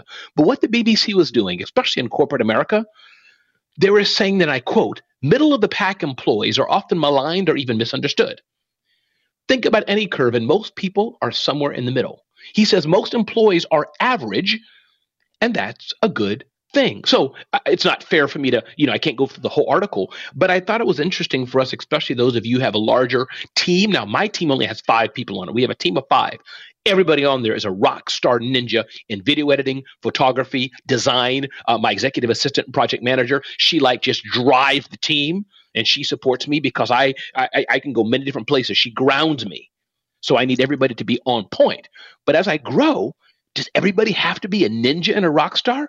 I don't know. It's okay maybe to have some average people who want to come in at nine, leave at five, and they do their job relatively well. So I don't know. It's just something to think about. And Deo Alexander, one of our BWC hosts, Alexander uh, Gonzalez, he interviewed her about a week ago, uh, the, the founder of the Wisdom app. That's Deo.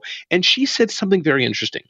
She said, while many of the platforms focus on the top creators and top superstars, those who have millions of followers, which are good and important. Our room yesterday had over a thousand people in it, in large part, I think, because some of the quote unquote big dogs came out, right? Glenn invited his friend, I think it was Elisa. I hope I'm giving credit to the right person. She that invited some other people. I've never hung out with people in a room that had millions of followers. I was like, whoa, this is pretty cool. But what Deo said was, she's also wants to be focused on the middle creators. And that's why instead of her being focused so much on the large following, her algorithm, she's focused on the length of time. So, what are the amount of time that her creators are on the app? I thought that was very interesting. That doesn't mean she's looking for average people, but you get my point. She's not just looking for people that have billions of followers. She's looking for people that have uh, that, that are on there and engaged and using the app. Ding, ding, ding, ding, ding, ding, ding. This was interesting in the headline of what I wanted to talk about today. When should you fire a customer? This is from Built In. When should you fire a customer? Interesting. Sometimes we hold on to customers so long because we want them to pay us. We're getting the money. It's hard for us to say no. But as Alexandra Carter teaches us all the time, I've learned this from her. I'm quoting Alexandra Carter right now. She says, Sometimes a no saves you from a bad yes. So this is important to keep in mind. So when should you fire a customer? The article says A, when the customer falls behind on bills. That's one. Two, when the team can't satisfy the customer. I've been in situations like that. I'm guessing you have too. You are the team. You're doing everything you can for the customer. But you know, Roberto, a fake name I'm using, keeps calling every day and saying, No, the meat was too cold. No, the meat wasn't cut right. No, my plate was too small. No, my plate was too big. No, I asked for sausage, not spaghetti. No, I asked for spaghetti, not broccoli. After a while, you're like, Dude, you know what? We just can't do nothing right. You need to move on and go to somebody else. So I thought that was interesting. It's okay to fire a customer. All right, 748. We got 12 minutes to go before our next session. I think it's going to be Justin and Amanda. They are going to bring the fire down. So stay tuned for that. So I have a choice. I either can do a review of the metaverse, Facebook's changing its name, and cat what we talked about yesterday, or I can do Ramon's top tools. What I think I'm going to do is a recap of what we talked about yesterday, real quick, and then I'm going to leave time for discussion. And I may save Ramon's top tools for next Thursday at 7:30, or those who've DM'd me BWC, you'll get those top tools right now. So I think I'm going to jump right into our discussion yesterday. I thought it was very interesting. We talked basically two things. And I'm going to say this in summary as I can. Facebook is changing, or rumored to be changing its name. And Mark Zuckerberg has said months ago, and especially this was highlighted in the most recent uh, rumor or most recent assumption that Facebook will change its name of this thing called the metaverse, which is a connectivity of all, all of us around the world. Here's a few key points from our discussion that I put together from memory. So, one, calm down. It's not going to affect your life. But two, sit up and take notice because this is going to affect your life tomorrow and today. So, what is metaverse? It's really a digital platform enhanced by augmented and virtual reality where people interact through digital avatars and possibly more. So that's the essence of it. You can just Google that definition, just pulling some things together for you. Four, my advice, stay abreast of digital, of the digital world and the digital revolution. This doesn't mean you have to geek out and be a ninja of it like some of our resident people, you know, Brooke Lacey and Brian Fanzo and Kelsey Stark and Kimberly King and others who voiced in.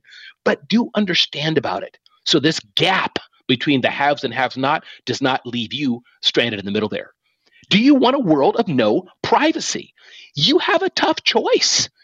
I, I think it's nearly impossible to to to have in a world where your privacy is absolute unless you're going to live off the grid. And very few of us want to live off the grid.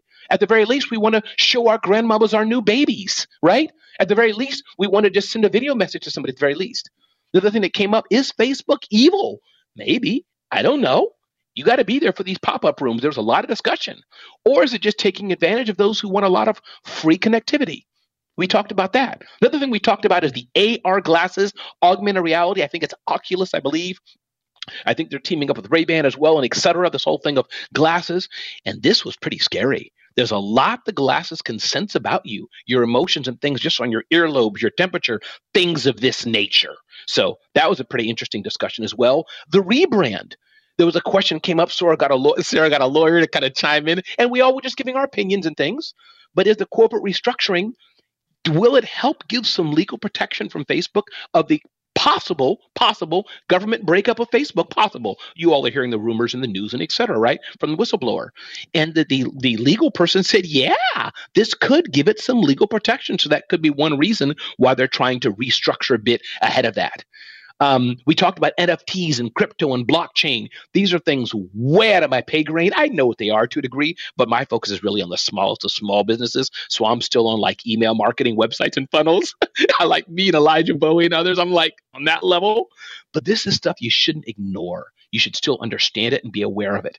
And I would say you can't fight the digital revolution, embrace it, or get run over by it but you can limit though how you interact with it. Listen, my name is Ramon Ray, one of 80 hosts on Breakfast with Champions. I hope you join us in Lexington, Kentucky on November 5th, 6th, and 7th at the Grow for God conference. The main thing I want you to do, if you haven't gone to breakfastwithchampions.live, breakfastwithchampions.live, please go there to sign up for a podcast. We have 80 and a growing list of hosts, like-hearted people from all different political spectrums, faiths or non-faith backgrounds, and etc., all to pour into you and do three things. You know what it is. Glenn Lundy, the visionary, has said this all the time. We want to motivate you, educate you, and inspire you to be a better human. And we definitely want you to wake up in the morning. So, with that, anybody, please, I'd love to get comments. We have eight minutes to go. Just unmic. Don't say hey. Say your name so I hear your name.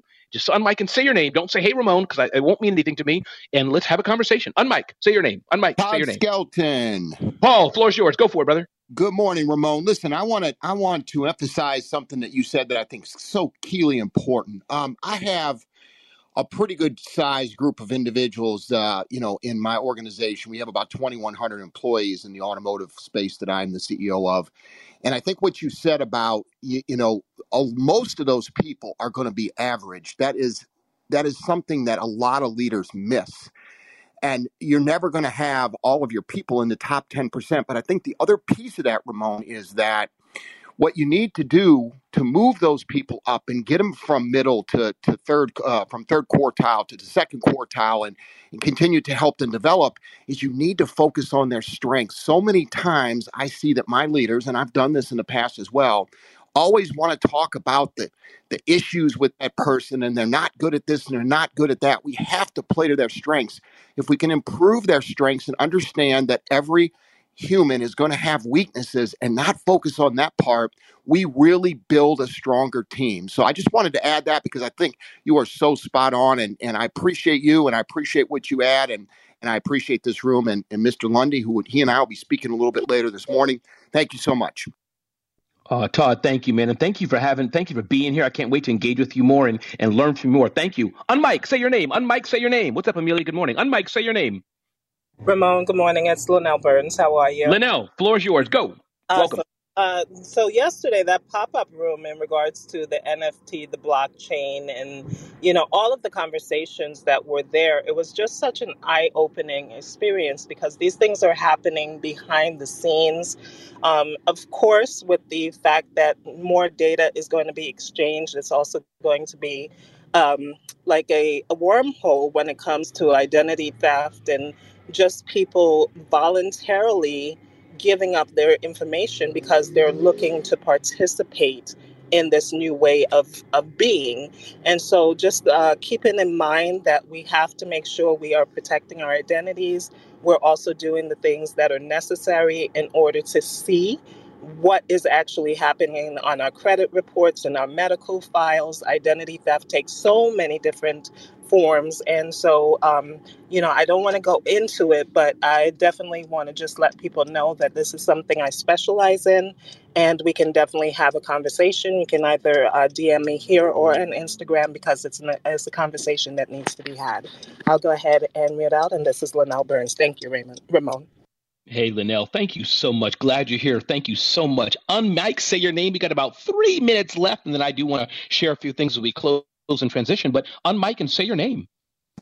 Hey, Ramon, this is Mariana Thomas. Mariana, floor's yours. Go. Yeah, thank you. Yes, thank you on the reminder of the automatic subscriptions. Oh my God, that was great because I had so many domains. they are, you know, they're they're renewed automatically and other things, and I was like, ooh, I just got a notification the other day, a bunch of stuff and not even look if the prices change. I just say, okay. So thank you so much for that reminder. And and I also wanted to expand on what Todd was mentioning. You know, when um, that was great, Todd, by the way, focusing on the strengths of the employees, but also when people uh, when they do something amazing and and the leader wants to promote them right away. You know, that's very important to notice they they did they, because they sold a lot or uh, you know had a great month they want to be promoted to the next level. But guess what? They're not ready for that next level. And when they go there they they they fail quickly. And and they feel um, like a failure and and can really um, down it can really make them feel pretty bad. And it's not their fault it's just the leader wasn't aware that they were not ready for the role yet. Okay, doesn't mean they're they're not good enough and they can be a leader later. They just got to prepare first and work on their strengths to get there. So thank you. Back to you. Hey, Mariana, thank you so much.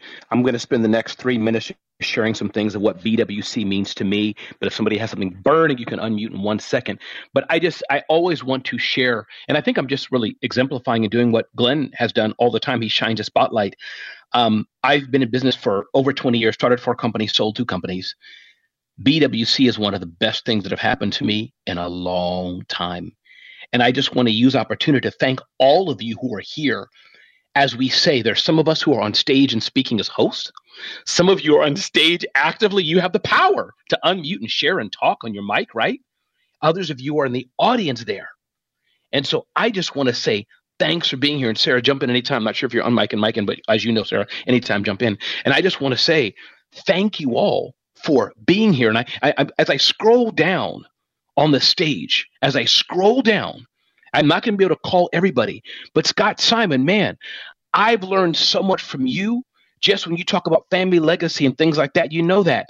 Tamra, it was so good seeing you in Dallas and all that you do, your book and your power and your faith It was amazing. Stephanie, I don't know you, but just hearing you today and Todd, you know, as I scroll down Dr. Rowe, you and I have had some long conversations. You're like a baller, a quiet strength. Dr. Janie, man, your sessions on on life, you know, and all that, it's powerful. David Spizak, man, I don't think you and I have met, but hearing your sessions, your coaching that you give to people every other Friday. See, I got it. And I've signed up for this Friday, David Spizak. Hearing Amelia, oh, my girl. Amelia's been my girl before she knew she was my girl. So, I mean, her sessions, I followed her for years. I see you, Amelia. Alexander, you can't find somebody that brings more spice to a stage.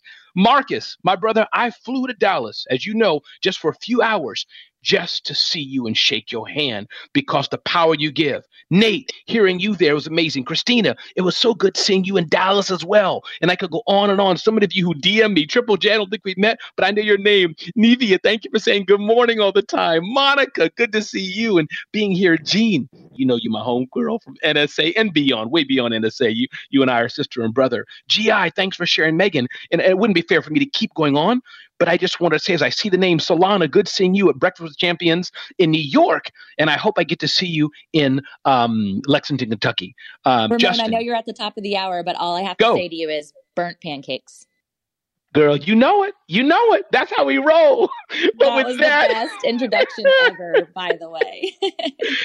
Tamara, there's just something about hearing that knife through those pancakes.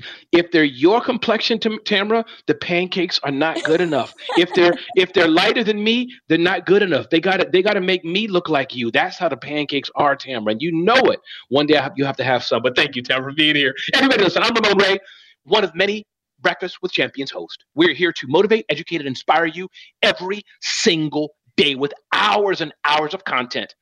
Feel free to DM me BWC to get my list of top 10 Thursday 7:30 a.m. And with that, listen, we're ready to bring the house down right now. These two people coming up next are like going to drop the mic. They do it consistently over and over and over again. In fact, I had to go to Radio Shack and get another mic because Amanda and Justin broke so many of the darn mics. Amanda, Justin, are you ready? The mic is yours. Oh, Ramon, I can't even tell you the amount of energy that you bring. It is so great to follow you.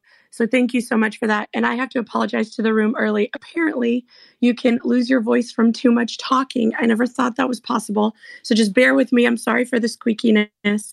Um, as I reset the room very quickly, and we'll jump right in. So, my friends, you are in Breakfast with Champions, the Millionaire Breakfast Club, where we're here to bring you motivation, education, and inspiration from 5 a.m. to 11 a.m. Eastern, and that's Monday through Friday. We also do 6 a.m. to 10 a.m. Saturday and Club 111 on Sunday, along with all of the incredible sessions from top thought leaders all morning long. We have break, oh, excuse me, we have breakouts and pop-up rooms throughout the afternoon and evening. This includes the amazing social media show each day at 11 a.m., plus celebrity interviews and trending topics and so much more.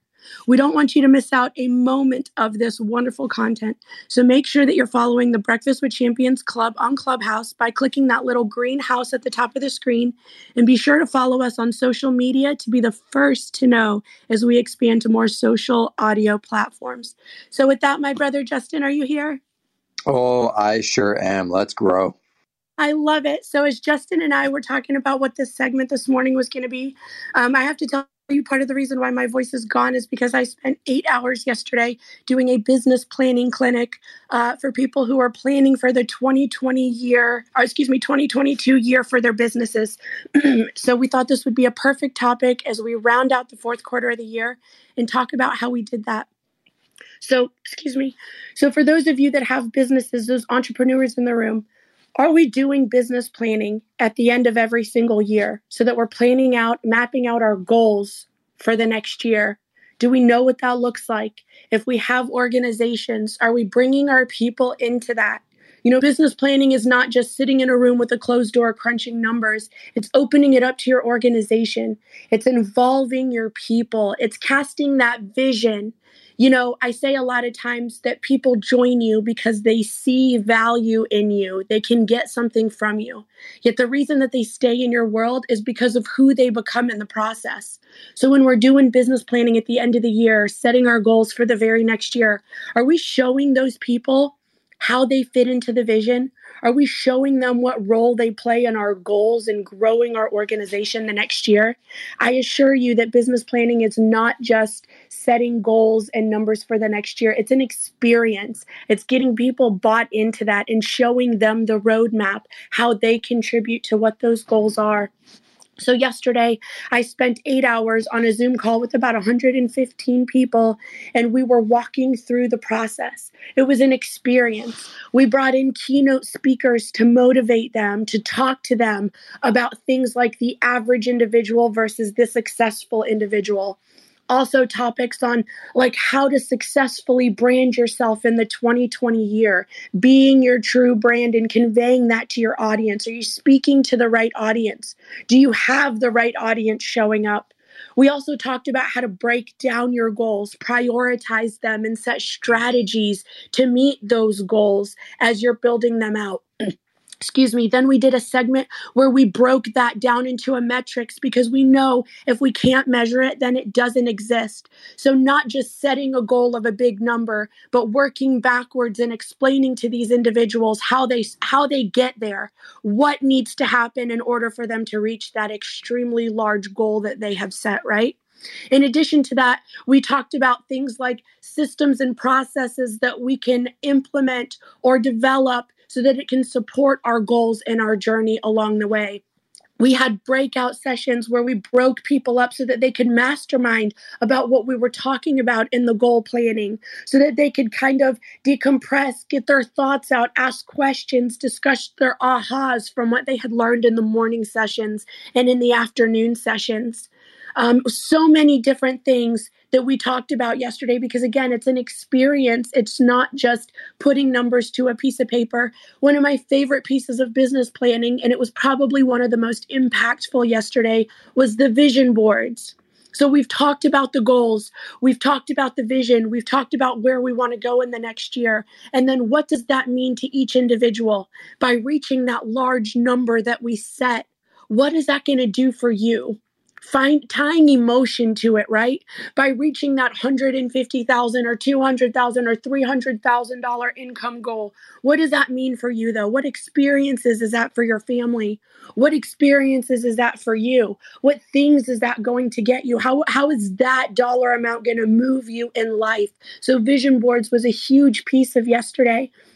Excuse me. And what i think one of my favorite pieces about the vision board was we discussed how to start them. Some people struggle with the vision boards, right? Say, well, I know I have a big goal for next year, but I don't really know like what that's going to get me, right? I don't really know what I want to get with that money that I'm going to make or that status that I'm going to obtain.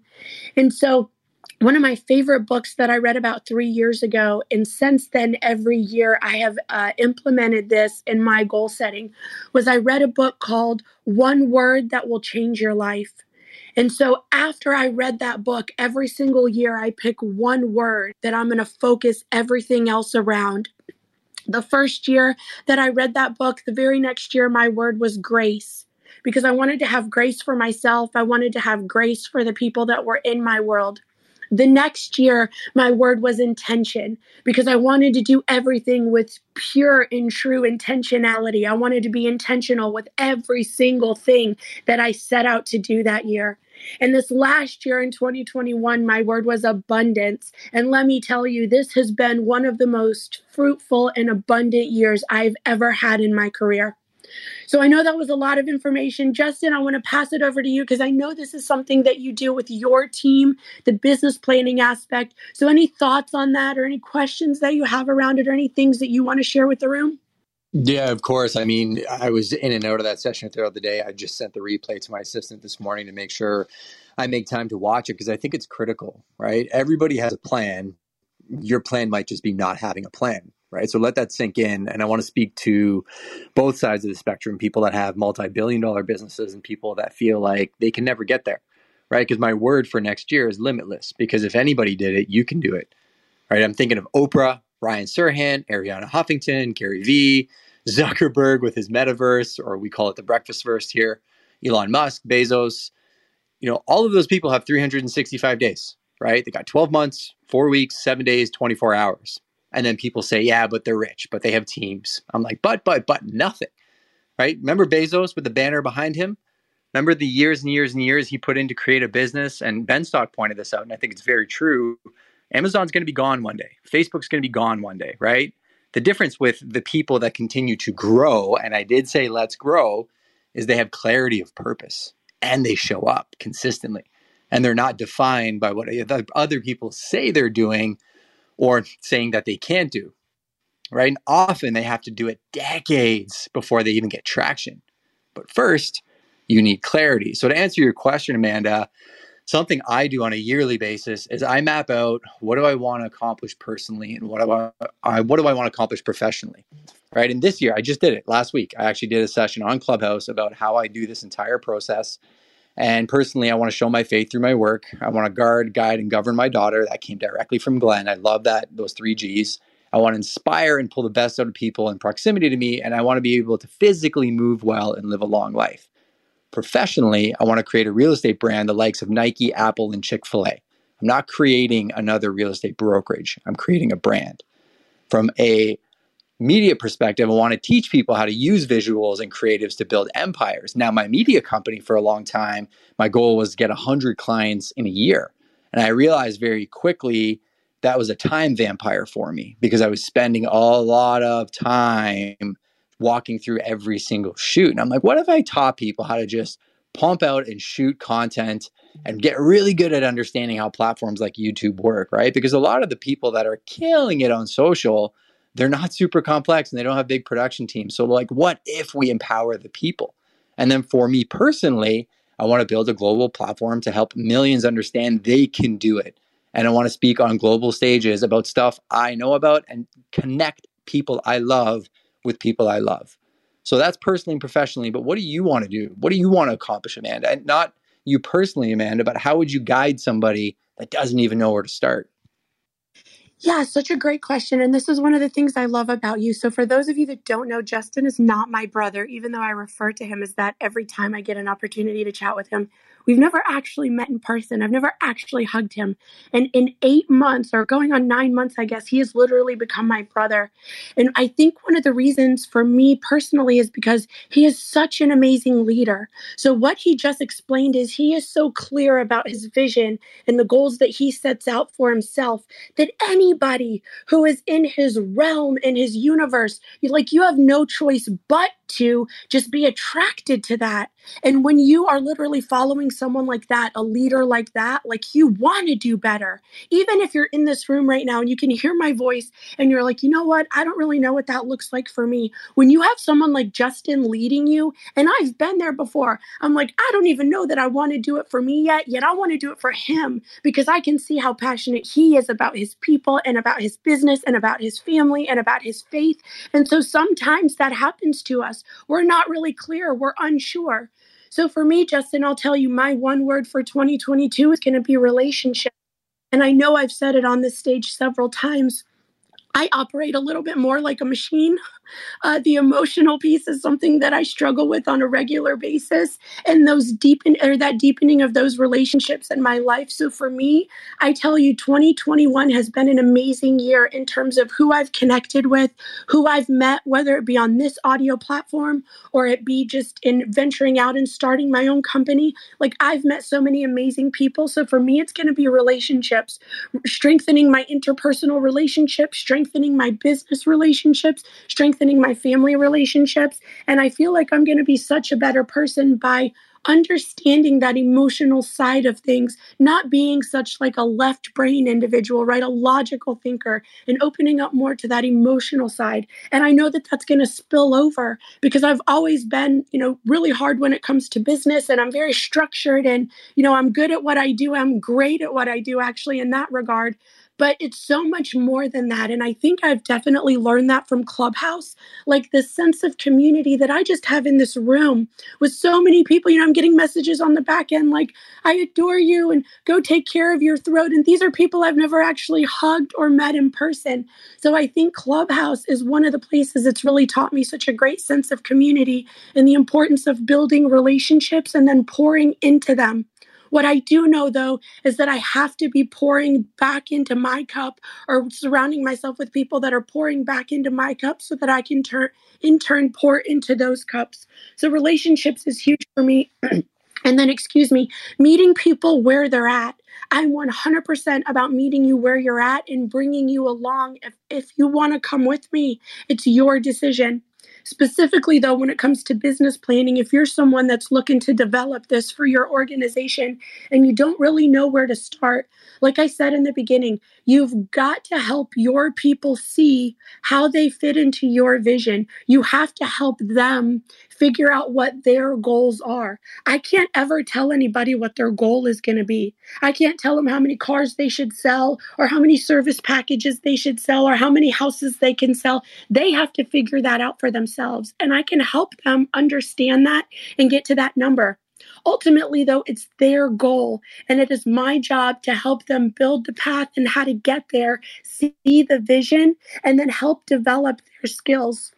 I'll tell you, one of the people who spoke yesterday, such an amazing speaker. He's he's very successful in the real estate world. He owns a big team, does about 165 million dollars, has about 40 people in his organization. So you know, just uh, he's devoted to his family. He's devoted to the Lord. Such an amazing guy. And he said something, and and he's actually spoken at any at a couple of, of events that I've been at.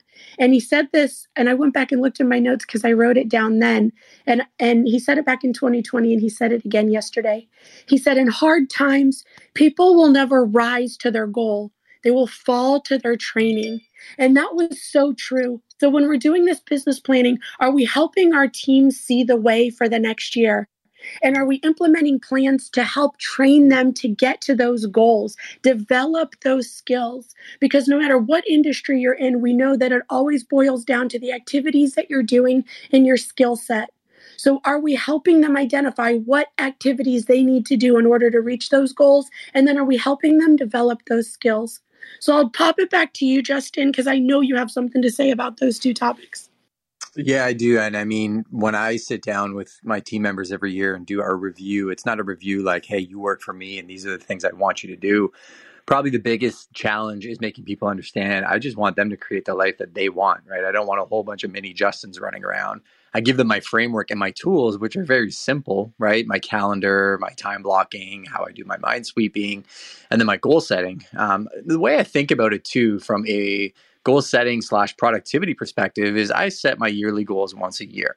I review my goals, call it quarterly, and then I set monthly, weekly, and daily goals, right? And what I try to do, and I encourage everybody to do this, is break down the major categories in your life. And they can be whatever matter to you. For me, it's faith, family, fitness, fun, and finances in that order.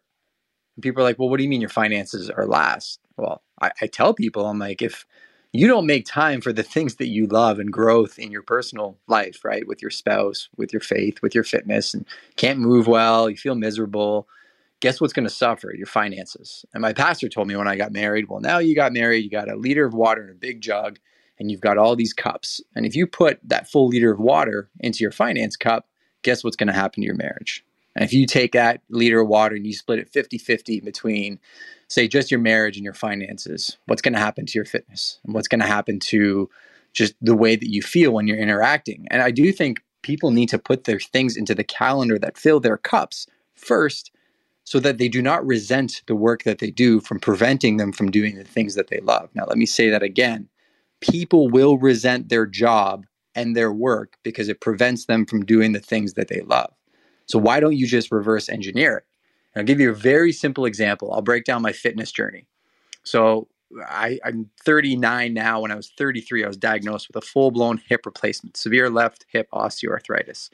I've put it off for about six years, I've gone through some alternative therapies and really working towards mobility, but I'm in pain every single day, right? It's bone on bone, nothing I can do about it. And really I can't do strength and conditioning five days a week like I used to, right? I think when I was 17, I used to go to the gym to to get my pump on because I thought that's what the girls wanted. And and now I'm older and I realize things are a little bit different, right? So I look at my strength and conditioning pretty simply saying, well, I'm, I'm going to train my muscles and my cardio, call it four days a week, and structure it in such a way to not aggravate my injury.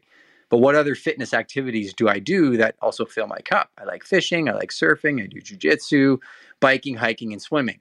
Sounds like a lot considering my situation, but I do know that if I put these in selectively throughout my week where I'm not overburdening my system, I can do these things. But the most important thing I have to do is recovery. And it's a combination of an infrared sauna, stretching, physical therapy, trigger point therapy, and something called functional range conditioning. Probably the most important thing in my life. I could talk about this topic for hours, which I'm not going to do. I am going to create a free PDF that explains how I break this down into my week. Suffice it to say, I've planned my week such that I can recover 28 times throughout a week. And that sounds nuts, but I just did it. I just stack it with other habits. So, another habit I'm trying to really work on is learning and reading, reading a book called Superfans. I did it in my infrared sauna. And now you can understand how doing a little bit of planning is allowing me to do two, three, four, five things at the same time because I'm thoughtful with my schedule. And here's where the rubber meets the road. People think being so disciplined and structuring a calendar, I mean, it's this perception of that's a crazy life. I don't want that. I get that.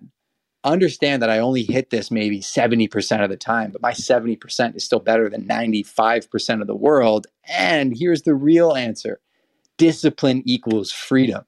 I'm not concerned about my calendar because I don't even have to think about what I'm doing next. I look at it and it's already planned for me.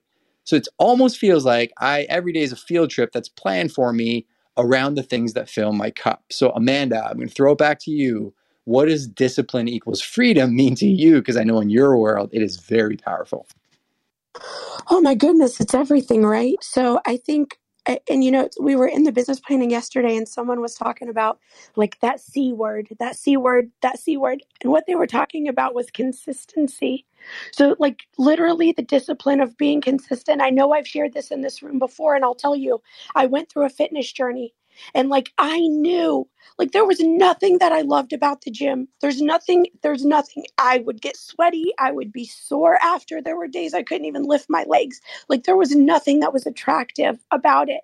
Yet I knew by continuing to do it that I was eventually going to start to see it. I think uh, I saw I saw something online and this actually stayed forefront in my mind the whole time I was doing it.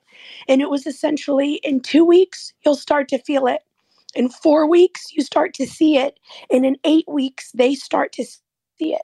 And so I just kept having to remind myself of that because every day I woke up and I didn't want to do it and I knew I had to do it. So when you talk about determination and you talk about discipline and you talk about consistency, like I already knew that it was not going to be perfect. It's so funny because when we sit down to make a plan, we don't ever consider the fact that like life happens things are going to happen.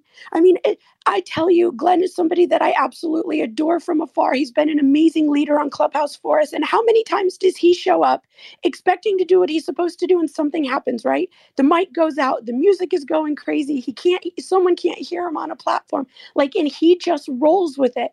You know why that happens? Because he plans for life to happen. He knows things are going to happen and he knows he just has to get on with it. And so many times something will happen that stops us, it's a roadblock. And then we don't continue on because we don't know what to do after that. So when you're building your plan for these things, like, are you planning in that life is going to happen? For me and my fitness journey, I knew my alarm goes off at 4:30. I'm up, I'm dressed, and by five o'clock I'm in the gym. And if you gave me one moment of an excuse, I would find it and I would make it the reason why I didn't go. So the night before, I would lay out my gym clothes because my alarm would go off at 4:30 and then I'd be like, "Hmm, what am I going to wear to the gym?" Oh, does that baseball cap match? Oh, where are my good shoes? Oh, you know what? I've already wasted 5 minutes. Now I've I've completely ruined my whole workout. I'm just not going to go. Like I would do that. And I know so many of you listening to me probably do the same thing. So I'm like, I'm going to set myself up for success. So the night before, my gym clothes are set out with my tennis shoes. Heck, I even know people who go to sleep in their gym clothes so that when they wake up in the morning, they don't even have to think about it. Then, next to my headphones that are charging, I have my pre workout in the bottle with a bottle of water next to it. So all I have to do is dump and shake, and my keys are right there so that I don't even have to think about it. Because the second I give myself an excuse or a reason to get out of it, especially in the beginning when it's not a habit, I know I'm going to take it every single time because I don't want to do it. And then if I continue to plan that way so that I do it every single day consistently, we know that it, on average it takes 66 days to develop a habit. Now, some people can do it sooner, and some people it takes a little bit longer. But after you get ap- past that hump of 66 days, by not doing it, you feel out of whack, you feel out of place. So, what I would say to that question, Justin, is just make sure that you are consistent, especially in those 66 days. And if you get to day 45 of doing something and then you stop, guess what? You start all back over at day one. For any of you that have done the 75 hard, you know this that if you miss one day, you have to start back over again because we are building a habit. We're developing those habits. So, the discipline and the consistency makes all the difference in the world. So I'll throw it back to you, Justin, and we can even open this up for anyone that has any feedback or wants to share about their planning for the next year, their goal settings.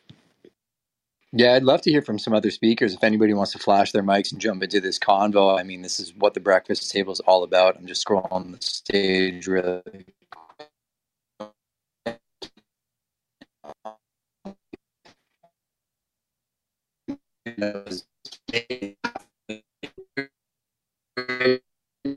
Oh, we're losing you, Justin. Go ahead, Tamra. I saw you flashing. Please jump in. I'd love to hear from you. Yes, I'm loving this conversation this morning. I, I am actually really enamored by your all's synchronicity when you share. It's really beautiful. You you take space for one another and just do it so beautifully. So thank you. And this topic is epic, especially because a lot of us are in the midst of this like planathon that I'm actually doing a summit with a gal who's doing a planathon. It's her ninth year doing this, and she has over 22,000 people who participate. So, very on trend, on topic conversation.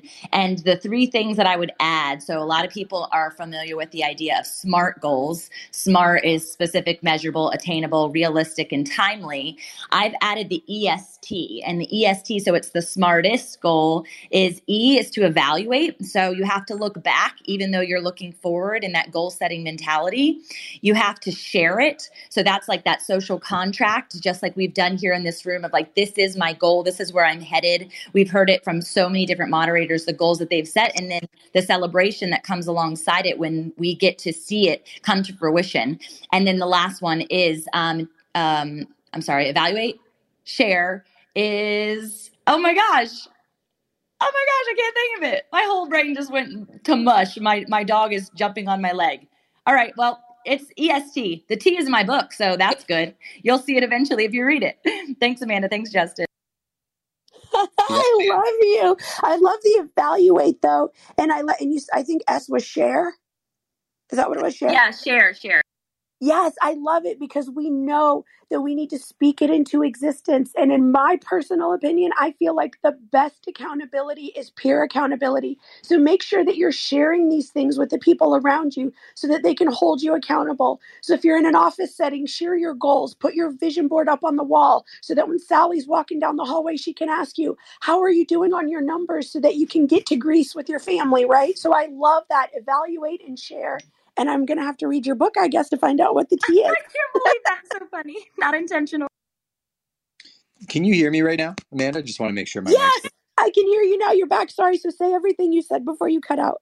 No, that's all right. Actually, Tamara touched on exactly what I was going to say, right? I think where I wanted to wrap up and, and land the plane on this conversation was we said a lot, right? We said a lot about planning. We gave a lot of structure and, and want to hopefully inspire you to understand that you can all do this, right? This is something that will empower you and you'll be able to look back on and realize that your, your goals are constantly shifting and they're not even goals it's about growth right? Because if you're just setting goalposts and you attain the goals you're going to feel empty because you just get there and you're like well now what? This didn't change everything. It's it's the journey and there's a beauty in what tamara just said at the end when she forgot the last letter and she laughed and she smiled and she was fluid in it.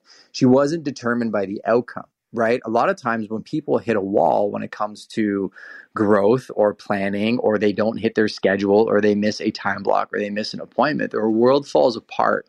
They get that feeling, right? I, I laughed when you were talking about the gym because I remember being a young gun and I'd forget my headphones and I'd be like, oh no, am I even going to go to the gym right now? Like, eh, literally, it would have stopped me from going and doing things that I'm going to do. And now I'm so not determined by the outcome because you need to have a fluidity in life and understand that when things go sideways, you're gonna be able to get through it, and to the point where, like, I, I can't remember what the T is.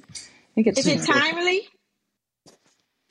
Tamara, no, timely is a part of, ti- of the smart piece that's been historical. I'm literally looking it up for you guys right now. I love it. I can't wait to hear what it's going to be. But it I really, feel that, like it should be Tamara because that was beautifully and wonderfully Tamara. Taylor? Taylor? Come on. That's awesome. But yeah, Yeah, it- it's Taylor. oh, Taylor. Okay. So, Amanda, I'm just going to throw it back to you. Like, what do you do when things go wrong, right? If you don't hit the exact numbers you wanted to hit, you did all this planning, and how can you help people feel encouraged to not have a fear of failure? You know, this is such a great question and this is something that I struggled with a lot in the beginning. So, and I'll even I'll even dial it down to like the day.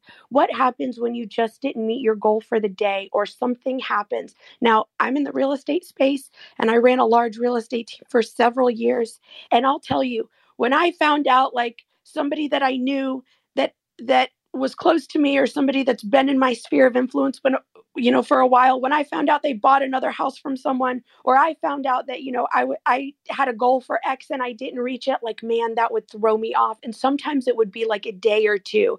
I would be in such a funk and it would affect everything that i was doing.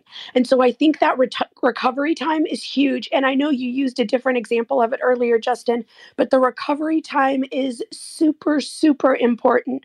When something happens that doesn't go your way the first thing that I do is I 100% acknowledge it because I'm going to feel a certain way. I'm human. And so, excuse me, I know I've said it on this stage before too. We can't control our first thought, we can control our second. And I've made it a habit that my second thought is always reminding myself that we don't think that way anymore. Because my first thought I could not control. So when something happens, I acknowledge the fact that it happened. I feel a certain way about it, and then I move directly out of that back into action because that will be the thing that hinders you. That will be the thing that paralyzes you. So acknowledge that it happened, be okay with that, and move directly back into action so that you don't get hung up. So that's what I would say to that, Justin. And I know with that we're at the 8:30. I appreciate you so much for this conversation. Tamara, I love you so much. We're going to turn the mic over to you, and I can't wait to hear what you're going to share. Thank you so much. Who was chiming in earlier and saying Taylor? Christina. Christina, I thought that was your girlfriend. She actually is right. She has my book. Thank you, thank you, Christina, for reading it. And ta- I thought you were saying Taylor like the name, and so I was like super confused. But Taylor, Taylor made you guys the EST. So evaluate, share, and then tailor made. Not only because your goals should align with the one who tailor made you, but they shouldn't be in comparison to anybody else. It should be specifically and strategically and uniquely yours because otherwise that goal will not t- come to fruition because you're trying to fit into a box that's not meant for you to shine within. So thank you, Amanda and Justin. I will reset the room and we will get started. Christina, thank you for your loyalship and chiming in. You guys, you're hanging out in Breakfast with Champions. This is the Millionaire Breakfast Club. We are here every single day of the week, uh, 5 a.m. to 11 a.m. And then the social media show, which some of my favorites, Nate, Alexander, Ashley, I see you guys, Marcus, that starts at 11 a.m. And it is incredible. Um, I have so many tools that I apply every single day based on not only the energy that they bring, the influence that they bring, the excellence that they bring, but also for the fact that there is a family vibe in this space. So there is a seat at the table for you if you're brand new and you have a celebration cone. Welcome to Clubhouse. If you've never been to Breakfast of Champions, welcome to Breakfast of Champions. You can hit the green box up at the top and be able to c- become a member so you see notifications unless Ramon tells you to turn them off, which Ramon, I have followed suit. I do not have notifications on as of about six months ago, actually. It was way too overwhelming for my energy. And so I think that that was such a critical and a valuable tool that you shared this morning. You're one of my favorite seg- segments. Thank you, brother. Uh, for those of you who don't know, we are also coming together here soon in Lexington, Kentucky, almost less than two weeks. It's crazy. If you have yet to get your ticket, there are still tickets available one day, two day, three day passes, or VIP. And we are just in, so elated to see what is going to happen when all of this energy gets into one room. It's going to be miraculous. If you had an opportunity to be at the Breakfast of Champions Consortium earlier this year in New York City, you knew the electricity and the relationships have just literally really skyrocketed so many businesses, so many dreams because of the partnerships that have been established. So if you're looking for a reason like why would I get in the room versus be on the virtual experience, which you can if you're locked into whatever part of the world you're in and you can't be there, we'd love to have you in that capacity as well. But the one of the main reasons that I would say is because of the connectivity and because of the access that's going to be in the room. Yes, there's going to be incredible motivation and education about growing your business for God's sake. You're going to hear from incredible influencers, business CEOs, execs, um, entrepreneurs, founders, innovators, trailblazers, all the things. But I really am super looking forward to connecting and making that lasting impression in relationships.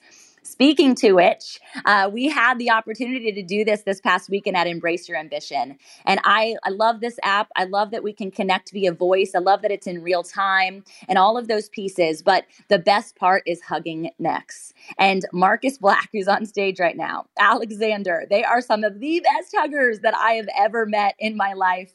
You feel seen and known, you feel safe, and you feel like nothing else in that minute matters.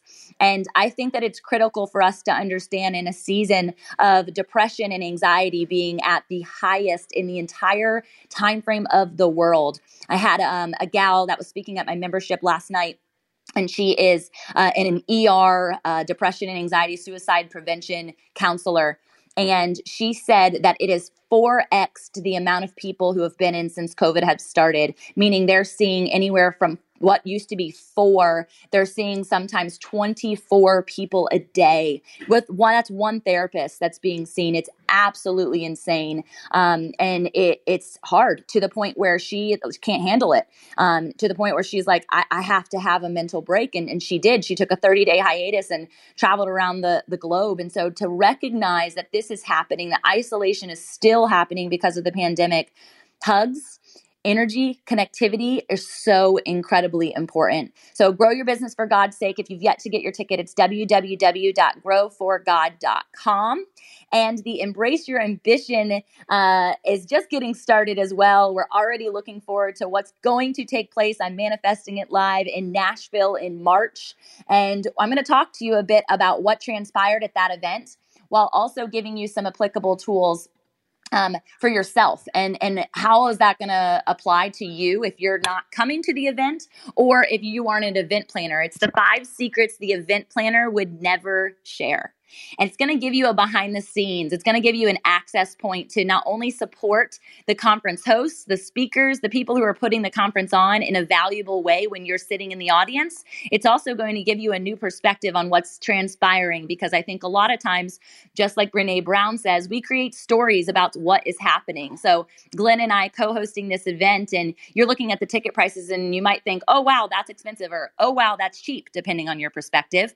And you're able to have this experience experience and you're thinking that we're making buku bucks, well, I'm going to talk to you in number which one? Number 5 when we get to it all about the the lie that is being cultivated in that mentality. So, five secrets the event planner would never share. We're going to get to it in just a minute, but before I do, I want to honor the embrace your ambition experience.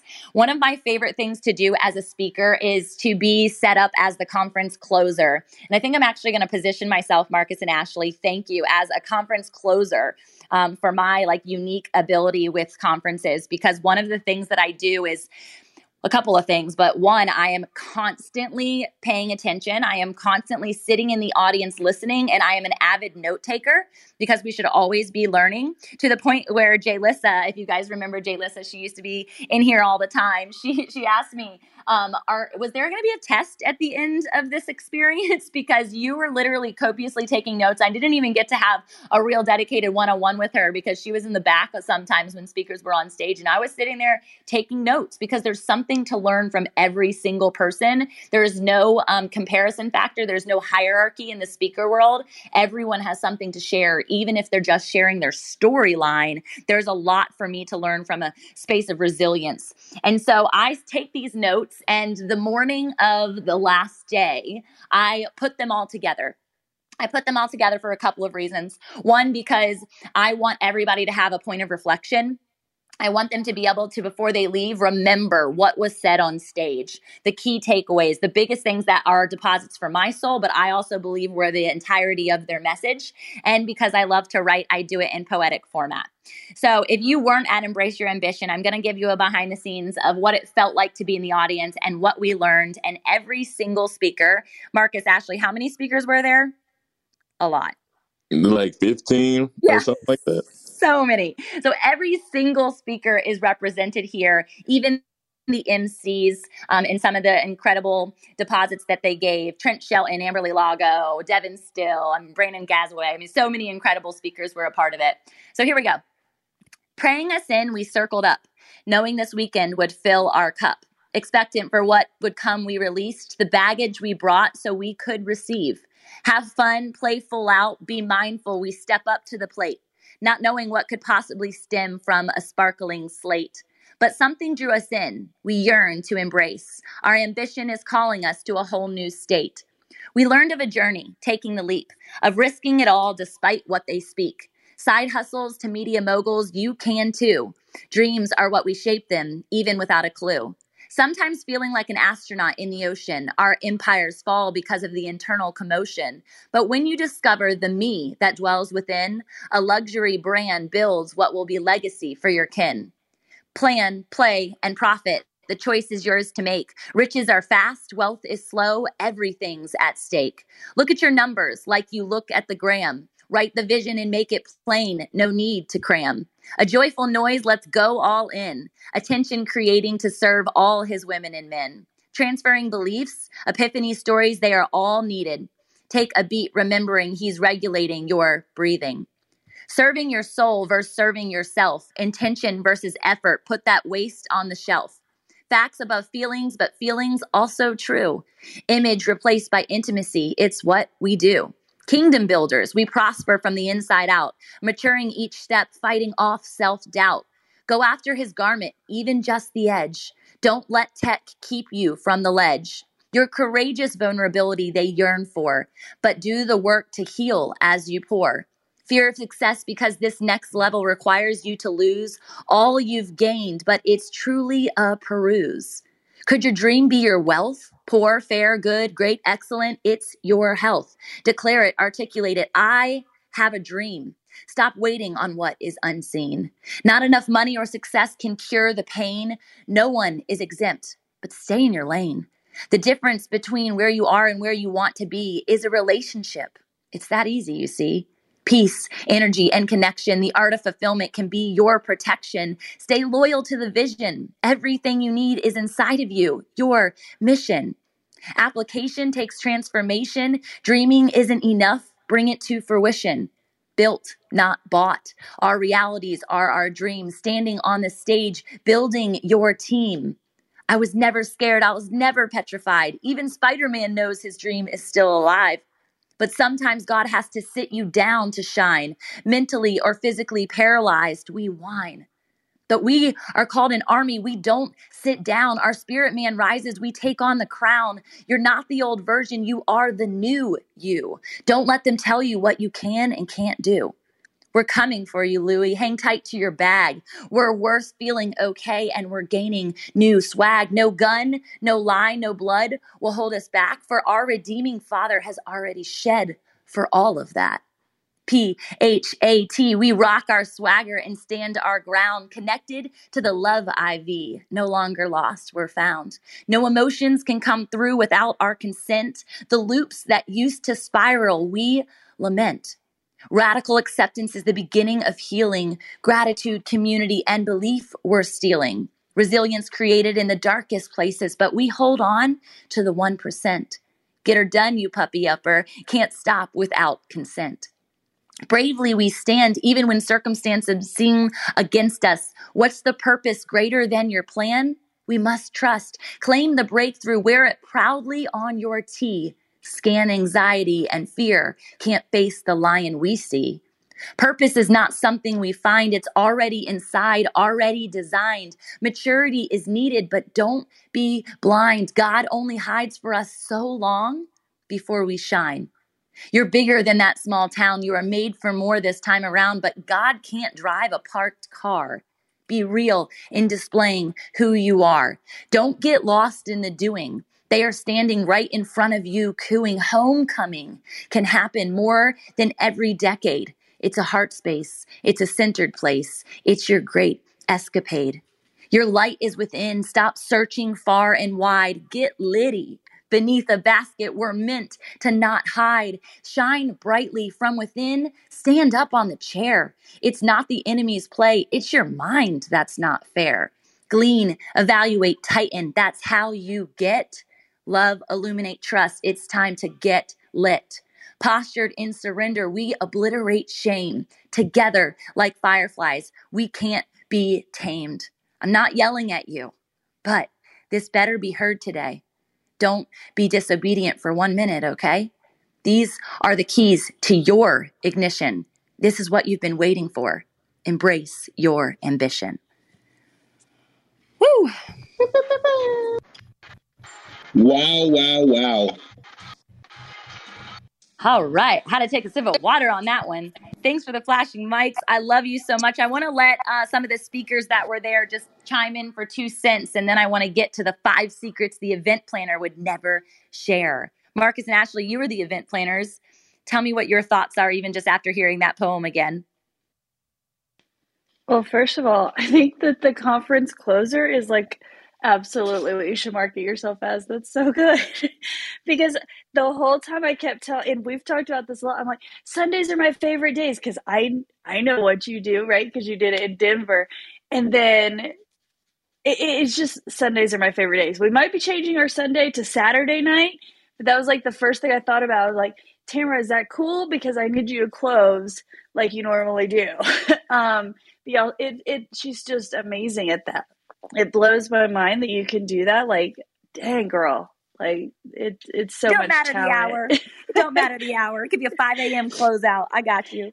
Good, because I'm like, we have to have that. Like that's a thing. She's the conference closer, but yeah, the whole weekend was just so beautiful. And then on Sunday, you come out and you do the the conference close like that, and then we do these really special events and it just all gets so well put together and it was more than i could have ever like asked for even this sunday even though people have to leave earlier on sundays that's why we might change everything to, to be a saturday night thing so that no one misses this because this is like a part of the conference that just can't be missed when she gets up there and closes and then we do these special events like that's just my favorite part. That's when you really see all these layers come off. I was telling them like the Jericho walls are falling, y'all. Like it's just a beautiful thing. So I'm I'm excited. I want Nashville to happen because you can tell I still like have no voice.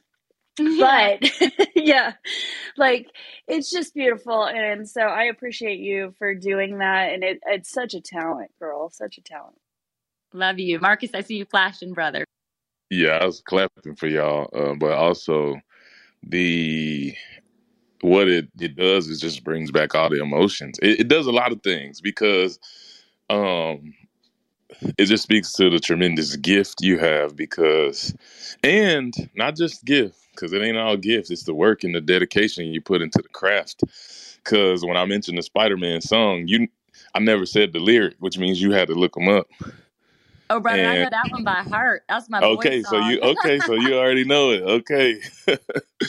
um, but but just that level of leadership to be engaged, to be present, to always be learning and stretching, to take for you what is for you, and then to package it the way you did, and it really just allowed us to relive the entire experience from opening, literally prayer circle, all the way through the end. So it's just really powerful, and like you said, everything you said about the hearts, the heavy hearts, the depression, the anxiety, all time highs like we don't realize how much isolation really affected our hearts. And so that's why it's so powerful to get to come together and hug necks and hear these inspirational stories and testimonies and practical strategies to continue leveling up. So thank you for sharing your heart and your gift and for making things easy on an event organizer because you know what that looks like and everybody will shortly I do. I love that so much. And I think, as Ashley was mentioning, like the Jericho walls, and then the fact that so many people, I think almost every single person was able to share their testimony as they shared their, their letters. And so it's going to be really neat to see that continue to evolve. And even as the conference continues to expand, we're going to have to come up with some way that people can all do that because it's really magical, whether we do breakout circles for people so they can all be heard. Um, I think it's such a powerful experience. Maybe the speaker circle up with them. We didn't talk about that in our follow up call. So take note, Miss Ashley and Mr. Marcus. Um, love you guys so much. And Nashville is and will happen, and it's going to be incredible. So let me go through these five secrets the event planner would never share. This literally could apply to workshop hosts, this could apply to masterminds, this could apply to um, corporate settings or events or breakout breakfasts with your friends or book club. Like, honestly, it could happen anywhere. So when I say events, you don't have to think about the grandiose conference though that's what we're in the middle of with Embrace Your Ambition and the Grow for God conference. That's only two weeks away. Literally in two weeks, I'll already be in Kentucky and we will be setting everything up. Um, it's going to be unbelievable. So, number one is the minor mentions that feel like massive misses Yes, you guys, alliteration, poetic. I love it. The minor mentions that feel like massive misses. So, what I mean by that is, as the event coordinator or the host, you feel like these little things are massive misses, such as this is a great example the lanyards that I know they spend so much time designing, printing, they've paid for they don't get there in time. And in our perspective, we're like, crud, like it's all going to be terrible because the first impression, they have to have on a white, old school, sticky, you know, name tag. They're the worst. They mess up your outfit. We get it. But at the same time, does it really matter? And so at the end of the day, it didn't really matter. And it did its purpose. It, it, let us know people's names. And by day three, it didn't matter because we didn't need to know their names. We had already connected with them. And so minor misses like that, other things like the AV not working or not having the right internet cords for the room or not having access for everybody to be on Wi Fi because it costs another 10 grand, something insane. It's so crazy how much money they make off of these things. And we're over here struggling. The other thing is like canceled speakers last minute. The event I hosted a couple weekends before, somebody had to back out last minute. And obviously, with COVID, that might happen even to our conference in a couple of weeks. We have to pivot, we have to adjust, we have to make up for the schedule that was that person's filling and fill that gap and make it seem completely seamless that there's not enough or there's too much food. My conference, we had way too much food and they don't package the food to go for the person who paid for it makes absolutely no sense. But these are things that are happening that are maybe minor, but they're feel to the host like a massive miss. I just invested all this money and I can't even feed my family. Or better yet, will you at least package it and go put it to the homeless who are right outside on the street? I don't understand. Then things like transportation that you never even think of. We have all of these people flying in, and we have to utilize, thank goodness, for Glenn's massive family, his transportation shuttle. Or if the venue offers it, we have to coordinate them going from one place to another at every given bracket of people flying in, flying out. Or if you're Gen Y and you're the nonprofit coming on and bringing all of your incredible equipment to make the sound and the experience that much better, you fit six sardines into a can, meaning you have six grown humans into a truck. Or you're leaving and there's a car accident on the way home. There's minor mentions that feel like massive misses, and a lot of people in the audience never take note but it's why the Embrace Your Ambition connection, it's why the Grow for God team that is building right now between my team and Glenn's team, we're connected because we see each other, because we feel the hard emotions even when nobody else has to feel them. We carry them on your behalf. So your audience experience is that much more grandiose and seamless. Number two is the hours. Holy cow. Ashley and Marcus were up before the sunrise, which isn't always the case for Marcus. I know it is for Ashley. And Ashley was up past her bedtime. And the amount of hours that my team is putting into this conference, it can't be paid for like it's it's so much time and i know how valuable and precious their time and energy is but we're doing it it's full-time work and we both glenn and i have businesses and we need our team to do the job that we hired them for, maybe not the conference. And so I'll be completely transparent that I have lost so many clients, tens of thousands of dollars in the last couple months because I've put all of my time and energy into event planning. No pay. I'm still paying them, but I'm not getting paid. Most of my business and most of your business is set on the fact that you get paid and then you do the work. But a conference is the exact opposite. An event is the exact opposite. And while you might be paying for a ticket, that's not even covering the cost, to be completely transparent. So think about the hours, think about the investment. Number three is the uncertainty. I'm pretty confident in most all of my business decisions. When I say yes and I take a leap into the vision or the God deposit, I, I at least have some sort of inclination of how it's going to turn out. Whether I've witnessed it or whether I'm asking mentors or I'm getting insight from it or I've read a book or I've seen it done, I can pretty much gather how it's going to come together. But a conference, you have no clue to the fullest extent. How's the schedule going to unwind? What if something else transpires? Or what is seamlessness as a host or as an audience member? How is it going to feel? The outcome in event planning is very ambiguous, and we don't talk about it. So everybody right now is knocking on the door. What's the schedule of events? I want to know who's speaking when. And I'm not floundering. I'm confident in the fact that I'm not sharing, not because it's not prepared, but because I really, truly like surprises. But Glenn and I had to release control just yesterday and decide because it's not worth me getting 15 to 25 messages per day. We're going to let you have a little bit of the inside scoop. So you'll be able to go to Eventbrite and you'll see who's speaking on what day. You're not going to see what time or what order. You're going to see if there's some entertainers that might be spotlighted in it, but not everybody because we still want to have a couple of elements of surprise. Y'all want to control the thing that we're trying to control. There's so much uncertainty. But that's where faith has to precede fear.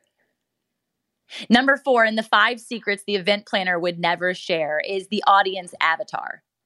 So, of course, we can come up with messaging. And Sarah McCord has been incredible in, in helping Glenn and I sharpen that messaging. Who is this for? Who should be in the room? Grow your business for God's sake. It's not for business owners. What? That doesn't make sense. It's not just for business owners. It's not just for entrepreneurs. It's for leaders. It's for visionaries. It's for people who are the janitor and it's for people who are the CEO. It's for everyone because what it is is it's heart business. It's head business. It's that meditation. It's that motivation. It's that mental health just as much as it is that heart development and that body integration. It's mind, body, soul. And this is the identity factor of how I establish businesses with people. It's being, it's identity, then it's your brand, and then it's your business. Because if you come to me with a business idea and you come to this experience as an audience member and you're expecting just business, you're going to be really shocked when the Holy Spirit shows up. Marcus and Ashley curated this space and they made way, even in the uncertainty. God became certain. That was all we had to rest on, wasn't it, y'all? That was the only mantle we could carry into that experience was the knowing when two or more are gathered, there he will be. And so, whether you've bought your ticket or not, and you've been contemplating, am I the ideal audience member? If you're human, if you have a heartbeat, we say yes. If you're willing to learn, we say yes. If you're willing to have fun and get in the room and, and dance unexpectedly and cry unexpectedly, we say yes. And so when I think about crafting the message for the right person to get into the room, who says they're the wrong person to be in the room? And this is the thing that I teach all the time that Jesus himself didn't niche or niche, whatever you want to call it. Target, Target, whatever you want to call it. He didn't niche down. He didn't say, oh, only you, Pharisees and Sadducees, because you know the Bible, are welcome in my court. In fact, he went for the least of these. And so maybe you're the business owner one day. Maybe you're the entrepreneur someday.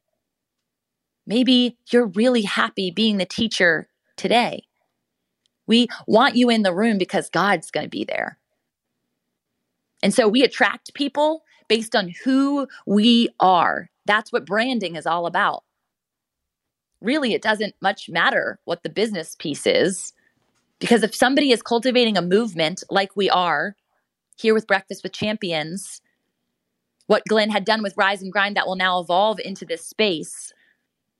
What grow your business for God's sake means to me personally as a host to the conference and to Glenn personally as a host to the conference. They're a little different, but they're all the same. It's a celebration of the audience avatar, which is humanity. Number five, Last secret, I told you I'd talk about it at the beginning, is the cost investment. Nobody likes to talk about money, but let me just be real and raw. We need it. We need more of it. We need sponsors. We need support. We need you not to complain that the ticket is too expensive or the ticket is too cheap. We we need you to buy multiple tickets so that you can pass them to your friends. We need that because what's going to happen is it's going to transform the outcome. The ambiguous outcome allows us to have more security in the level of excellence that we bring to the table. Because i know without a shadow of a doubt there is a thousand things on the list that marcus ashley myself and glenn we want to bring to life. The original AV cost of what's being done, AV is the audiovisual experience for our conference, was $63,000 just for us to have microphones and a screen and it for it to have the opportunity to go virtual, which it is now. That is a lot of money that we haven't even covered that in ticket cost. So, how do we show up to an event when we've not only been paying for our team, we haven't been making the money that we previously had been making because all of our time is going into the audience that we aren't sure who's going to be there. It sounds like a crazy gamble. It sounds like why in the world it doesn't make business sense. And if you talk to any conference host, even Russell Brunson, even Grant Cardone, they're going to have, yeah, that happened to me. Yeah, I experienced that. But it's not a cost. And we look at it this way it's an investment. It's an investment to the kingdom, it's an investment to your growth, it's an investment into your breakthrough. And if I could pay for you to have breakthrough, it's likely a fraction of the cost that it costs me to have mine. I've spent, and I'm not exaggerating, over $100,000 in personal development just in therapy and education. That alone. My family almost went bankrupt in the three years that we were developing our well being.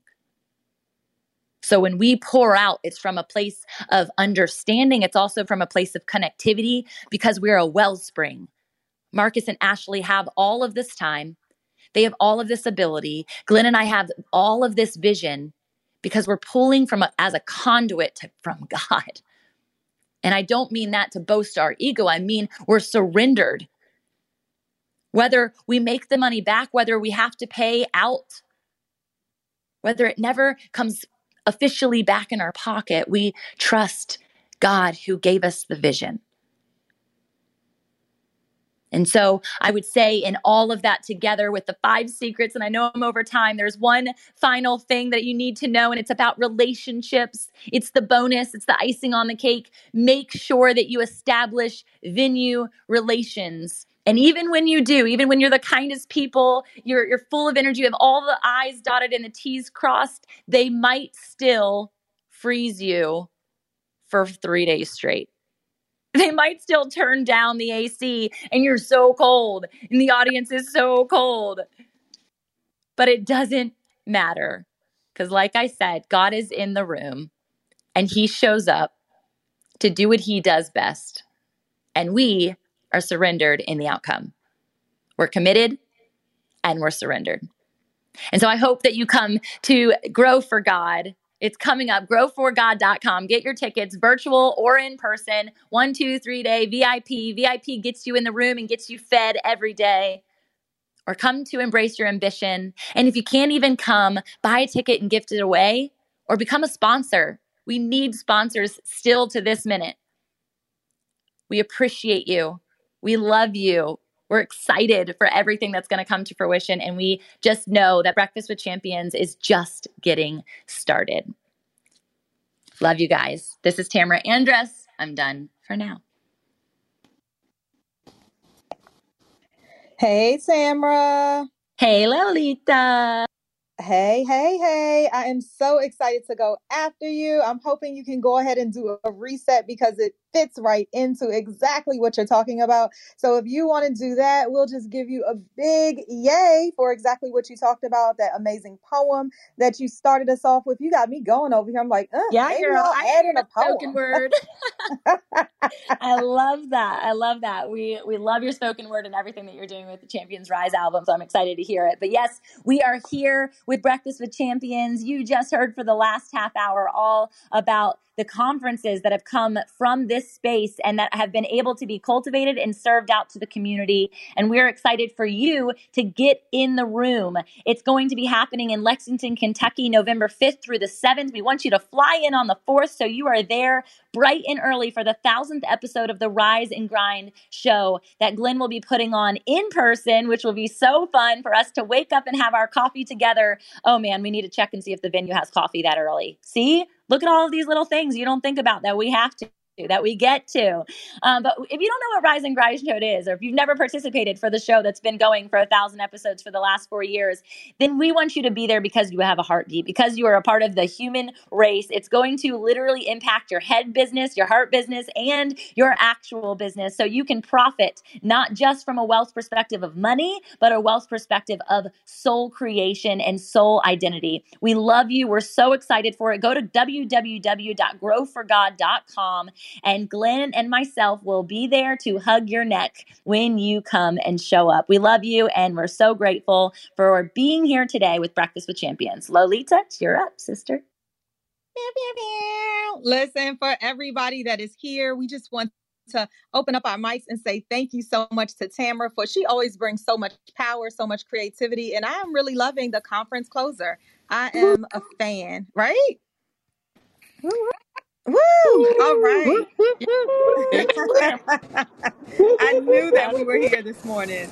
I knew that we were here together. Listen, today I'm not even going to keep you long. I'm going to just do a little spark right before we get to Princeton. It's just a power type of hour. I love to say a power hour when myself and then Princeton comes on, and you've been just hearing so much amazingness this morning and every single day of the week. When you're here with Breakfast with Champions around this breakfast table, it is all about allowing yourself, giving yourself permission to simply pause, giving yourself permission to receive all of the greatness that is pouring into you. But guess what?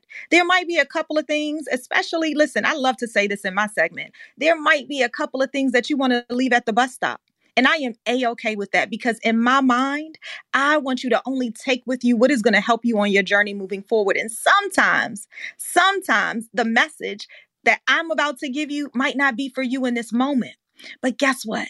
You will receive it. And therefore, when you need it, it'll be right here for you. So I just want to say hello to everyone who I don't yet know. I am Lolita E. Walker. I am a certified life leadership and executive coach. I am a business owner. I am a mommy. I'm a TEDx and motivational speaker, a podcaster, an author, you name it. I'm probably doing something up in the space. So today, it is by no accident that I want to talk about focus. That's what we're going to talk about today. I want to talk about how to focus in the midst of distraction. And I know I'm not the only one. I know that as the year starts to come to a close and as we start to get our minds right and all this information is downloaded, we're going into annual reviews. It's the fourth quarter. People are just tripping. Phew. We got to breathe. We got to breathe and look forward and re- remember what it is our focus was. Remember what it is of where our, our hearts are. Remember where it is of where we want to be, how we want to feel. And I want to get us back to focusing on what is really important because there's too many distractions that are around us. So today, I'm not only talking about focus, but I'm also talking about how to let go in the midst of distraction. We're going to let go in the midst of distraction. I'm going to leave you with strategies on how to do that with the goal to refocus on what is important. So I just want to tell you guys this real quick, and this is why we're really talking about it, a little piece of it. I believe in the number three. I believe in the number three. And sometimes you got to get hit on the head three times before you say, "Okay, God, this is this is really all right. What you want me to do?" So I have been really struggling a little bit with getting my stuff in order to focus, and I'm usually quite quite good at focusing. I'm usually really quite good at focusing, but I've been struggling a little bit. And the first way it came to me was I was just last week inside of this advanced coaching certification program. So I'm certified in life leadership and executive coaching. I, I was going up another level because I just want to be all the way there. We continue to pour into ourselves so that we can give back out to other people, right? And ourselves. And in there, I realized we went through human design and I recognized I was a generator. And I'm like, oh, okay. I'm thinking I'm a manifesting generator. And we don't have time to go through all of that here. I hope you all are listening in to Ram's conversations when he is here. If not, absolutely go back and listen to some human design, what it means and how we can really capture all of us. But in it, it said, Lolita, really your your core values, your core strengths, how you respond is really in responding to others right? So what it means is, Lolita, you hear something and then you go in and you make sure that there's a solution to it. People tell you what they want out of you, what they're gleaning out of you. They tell you what their gaps are, and you lean in and you create a program for that. Right? That's so exciting. And that's why I believe so much in assessments. I believe in self discovery. I believe in digging in. But that type of information helps you to realize, like, there's that first knock. Okay. Next, I told myself, Lolita, after you miss one podcast episode that is not on consistency and schedule to your release every other Wednesday, you will get a podcast editor. This isn't the first time some of you all have heard that. Y'all, I, I'm a little embarrassed to say, but on number four, number four, okay? Again, focus. Number four is when I finally met with someone yesterday, right? Actually, from this app, Camille. Joy. Some of you all know her, but I met with her, didn't even recognize that she was inside of that space. And the reason is because I was unfocused. I had told myself that I had a goal, but I wasn't focused. I was letting so many distractions come in, and I love doing the editing in my podcast. I love it, and I wanted to hold on to it so tight. So I'm holding on to it so tight, but there's so many other things coming my way that are also important. Focus. Knock number two. The next is that I had some clients that were coming in last week and what they were talking about, Lolita, I feel overwhelmed. Lolita, I need to make some space inside of my work and my life because it's not all getting done. Focus. Those are the three. And I said, God, okay, okay, okay, I got you. And so today I want to talk about how we are going to let go of yesterday so we can move forward. And Tamara got me all excited now. So I'm going to start with a poem. I wasn't even going to do this, but we shift. So I hope y'all are ready. Some of you all might have heard this, but this is Dear Yesterday. And the reason I'm talking to you about Dear Yesterday is because I want you to remember that sometimes we got to appreciate yesterday, sit in today, so we, we can let we can let go and then shift into tomorrow. It goes, Dear Yesterday, can we talk? I've made a hard decision to let you know that after what seems like forever ago, I've decided to let you go. My emotions took the form of a shadow that lurked in the creases of my mind, my body, my soul, my you. You hid in plain sight like a blanket that was covering me from head to toe. So I've decided that it is time for me to let you go. So I've mustered up the courage to free myself. Let's take this trip down memory lane, switching over the broken yellow lines with signals that threaten to cloud my mind. Oh dear, yesterday. Do you remember how you jolted me aboard a roller coaster ride, elevating me to a massive high and filling me with love and laughs? Do you remember when I finally reached that pinnacle that you held me there? You dropped me to the lowest of valleys that housed sadness and tribulation, that vibration that jolted the essence of me, the fullness of she, the fullness of we. You will not hold me, dear yesterday. I hadn't quite realized how attached I was to you. It was astonishing just how many memories flowed to my mind, through my mind, above and beneath my mind, and ultimately left me blind to what was right before my eyes. I immediately began to clear the cobwebs in a fit of overwhelm, but the over is whelming me deeper and deeper into your space. So, dear yesterday, I found hidden spaces filled with tears and circumstance. Others were refuge for joy and celebration. I now see the light. I now know that this nation, it awaits my voice. So, dear yesterday, you do not have permission to hold me in this moment. It flows free of torments. I want you to know that in every single corner, I grabbed a memory. I hugged myself with wins. I clothed myself with faith. And I looked in the mirror and saw all of me. My gratitude has fueled my attitude. You've given me the fortitude I need to push on. So today I simply say thank you, dear yesterday. I found that I was living in the shadow of what was and what could be. I was holding on to the potential of. I grab hold of what I thought you could and would be. You are not invited to see my today. Mm-mm. I'm no longer available to join you on the same roller coaster ride time and time again. I listen to the doubt and the fear that you cast my way so dear yesterday. After thinking long and hard, I've decided to let you go. I'm shaking up the cobwebs. I'm closing the door and looking forward to tomorrow. I'll take the good that you've gifted. And most of all, dear yesterday, I forgive myself for the struggles and hardship that I created. So, dear yesterday, I forgive myself for not accomplishing every single thing I possibly could. I forgive myself for holding on to you for so long. It's been a long journey, but we are parting ways today. I am reclaiming me and I am looking forward to tomorrow. So, dear yesterday, can we talk? This is to you from me. I love you, Lolita. And I want to say that to everybody here. I pray that there was something in there that touched you and remind you that yesterday was exactly that. You are living in this moment, in this right now, in hopes of getting to tomorrow and beyond tomorrow. And what is it that you are seeing? What is it that you are focusing on? Where is it that you're going? And do you know? So I want to talk to you about letting go. And these are five strategies. I'm going to blow through them because I love to open up the stage for if there's anyone in here um, that would like to add in to anything that I might have said. Five strategies to let go because guess what? We're letting go to become our bigger, better, better selves. We talked about t- Tamara talked about um and Marcus and Ashley talked about embracing your ambition. It's not only a conference, it's a way of life.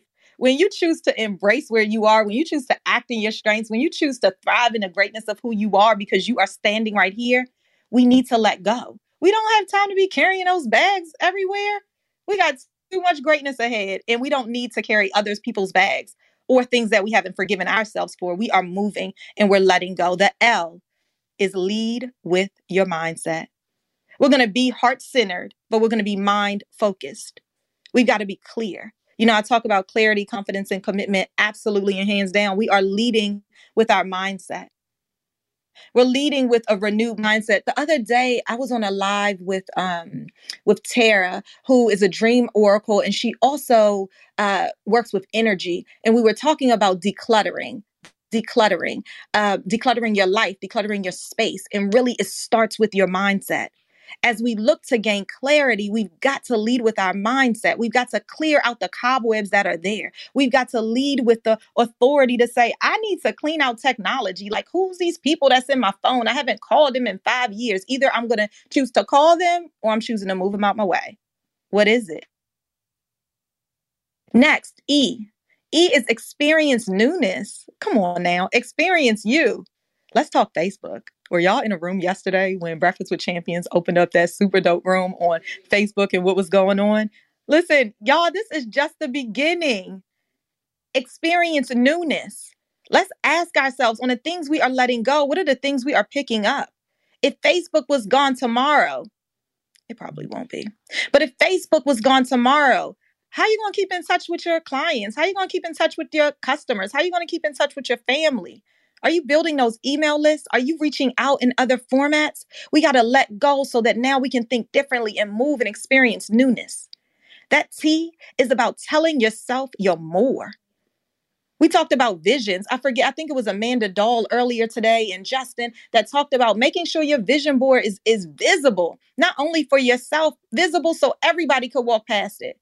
Let's make sure that we're not the only ones holding ourselves accountable. Let's let go of of not letting folks know what we have in plan. What, what is it that is in store for us? Put that board up there allow people to ask you questions. This is about letting go of the old mentality because we got places to go and people to see. We are becoming bigger, better, and bolder every single day. Embrace it. That G is about go and let this drive you. Done and done. Forgive yourself so that you can receive. Go and let these strategies drive you. Check it off and let's keep it moving. You got to forgive yourself so that we can move effectively and efficiently. Oh, I hope this is making sense. I get so excited about these. The O is about open your arms, your ears, and your eyes to endless possibilities, you all. Open yourself up. The fact that you are in this room right now, guess what that tells me? That tells me that you are ready to receive. That tells me that you are standing right here, but you are not standing in complacency. And even if you are, the earth is shaking underneath of you right now. Even if you are, there is something that is grabbing you right now and telling you, self, there's more for you on the other side. Self, you've been in so many rooms, you've gotten so much energy. What are you doing with this information? I want you to focus. Focus by letting go of the old and allowing yourself to bring in the new. Absolutely. I want to give some space for if there's anybody that wants to share anything because I can talk for hours and days. I could talk about this because I believe so much in it. I've seen it in myself. I challenge myself every single day. The things I'm saying to you is what I'm living. It's what I'm living. When I fall, I want to share it. I want to share it because it's from those places that I draw my strength. When I say I leap because my faith and my strengths have wings to protect my fall, mm-mm. I am absolutely serious on that. Absolutely serious about that. So I heard somebody come off mute. Let me just go down. Wow, we have a big stage today. Come on now. Let me see. Let me um make Princeton a moderator. Hey, because he is right after me. Let me do a refresh. Was there anybody that wanted to say anything before I keep going? I hear something, but I don't see something. Okay, hold on. Hey, Lolita. This is Dr. Janie. Just wanted to make a comment Okay. around letting go. You know, whenever I am not getting things done according to my goals and my plans, when I do that that audit, it's always about what you mentioned about distractions, about what distracted me, what was the detour, and all that those types of things. So when we stop and really look at where we're giving our time and attention and what's the benefit of whatever we're giving our time or attention, and if we're able to delegate and do other things, it can create that space to truly let go of the things that really don't matter or we can give to someone else so that we can focus on the things that only we can do. And um, so just, just wanted to share that and, and love, love the segment. Thanks, Alita. Oh, absolutely. Let me tell you something, Dr. Janie. Dr. Janie was on my podcast episode, you guys, for coaching cocktails and conversations, and she is just so amazing. I think you were talking about toxic behavior, and I love that, and that's what I thought about when you were when you were speaking right there because the distractions. Sometimes our distractions are so toxic. Right. Sometimes they're dripping, they're dripping. I love imagery, you guys. They're dripping little pieces of toxicity in us every day. And we have to choose to shake that stuff off. You know how sometimes you get in a shower and it just feels so good, you washing that stuff off? It means something. We've got to choose to wash ourselves off from the people, places, and things that are no longer serving us. I call them nouns of negativity. I don't know if you've been in my rooms on Clubhouse, but I'm talking about nouns of negativity, people, places, and things that no longer serve you, people, places, and things that are pouring toxicity into your space. Come on, we can't breathe like that. Mm-mm. Who who else Hey, Lo- that hey? Lonita. Wait, wait, who was that, please? This is Billionaire. So you, Hey, um, hey, you made me think of something just the other day at church. We were talking about, um, you know how uh, people can suck you dr- dry. They, they just drain you, and they, we call them leeches. And so we talked about, you know, when you would see leeches on the ground, you know, they come out out after it rains and they'd be out there on the ground. And the only way you could get rid of them is you throw some salt on them and they would shrivel up. Or if they got on you and you try to pull it off, it would hurt. So sometimes we have these things that are draining us and we don't even realize it until we try to pull it off of us. And then we we be kicking and screaming to get it off of us. So we get used to sometimes of these people that are draining us, unfortunately. so I wanted to mention that. Thank you. I'm complete. Oh, thank you so much, billionaires. As you mentioned that, um, one of the things that I love that. Thank you so much. And I remember the salt, absolutely. And you just sit there and watch him. It was really cruel what we did as children, I tell you, now that we really think about it. But there was um I have this new habit where I had let go of meditation and it wasn't intentional, but I needed to add it on to another habit. Maybe I'll talk about that next time. But the point is, is that wait, there's a mic that's open. Can one of my moderators help me? I am trying to. Okay, I got it. Thank you. Um, listen, there is this. Oh shoot, what was I just talking about? Oh, Meditation. Go to Oh yeah, yeah, yeah, yeah, yeah. meditation. Thank you, thank you, thank you, Trust. Oh yeah, see, I knew Trust was listening in. I love it, I love it. Listen, there's this meditation, so I wanted to add it. Walker and I this morning, before we did our affirmations and before we did our prayer, we've added in meditation. And for some reason, he wanted to listen to um, "Welcome to" it's like Snoozeville or something on the Insight Timer. It's a children's meditation, and they talked about distractions and leaving people when you decide to go if they're not nice to you. And it was so good and we had such a juicy conversation. So i love the intentionality of it. Billionaires you were right on tap. That meditation is right on tap to really be talking about we got to take our moments to pause we've got to take our time to assess and understand what are we letting go so that we now remember the why is important it's not just saying let me let go no i'm letting go so that i may move forward towards my goal of what of what by when I will do what and for what reason. When you choose to let something go, know your why so that if you're tempted to tap back in over there, at least you're clear on why you're making that choice.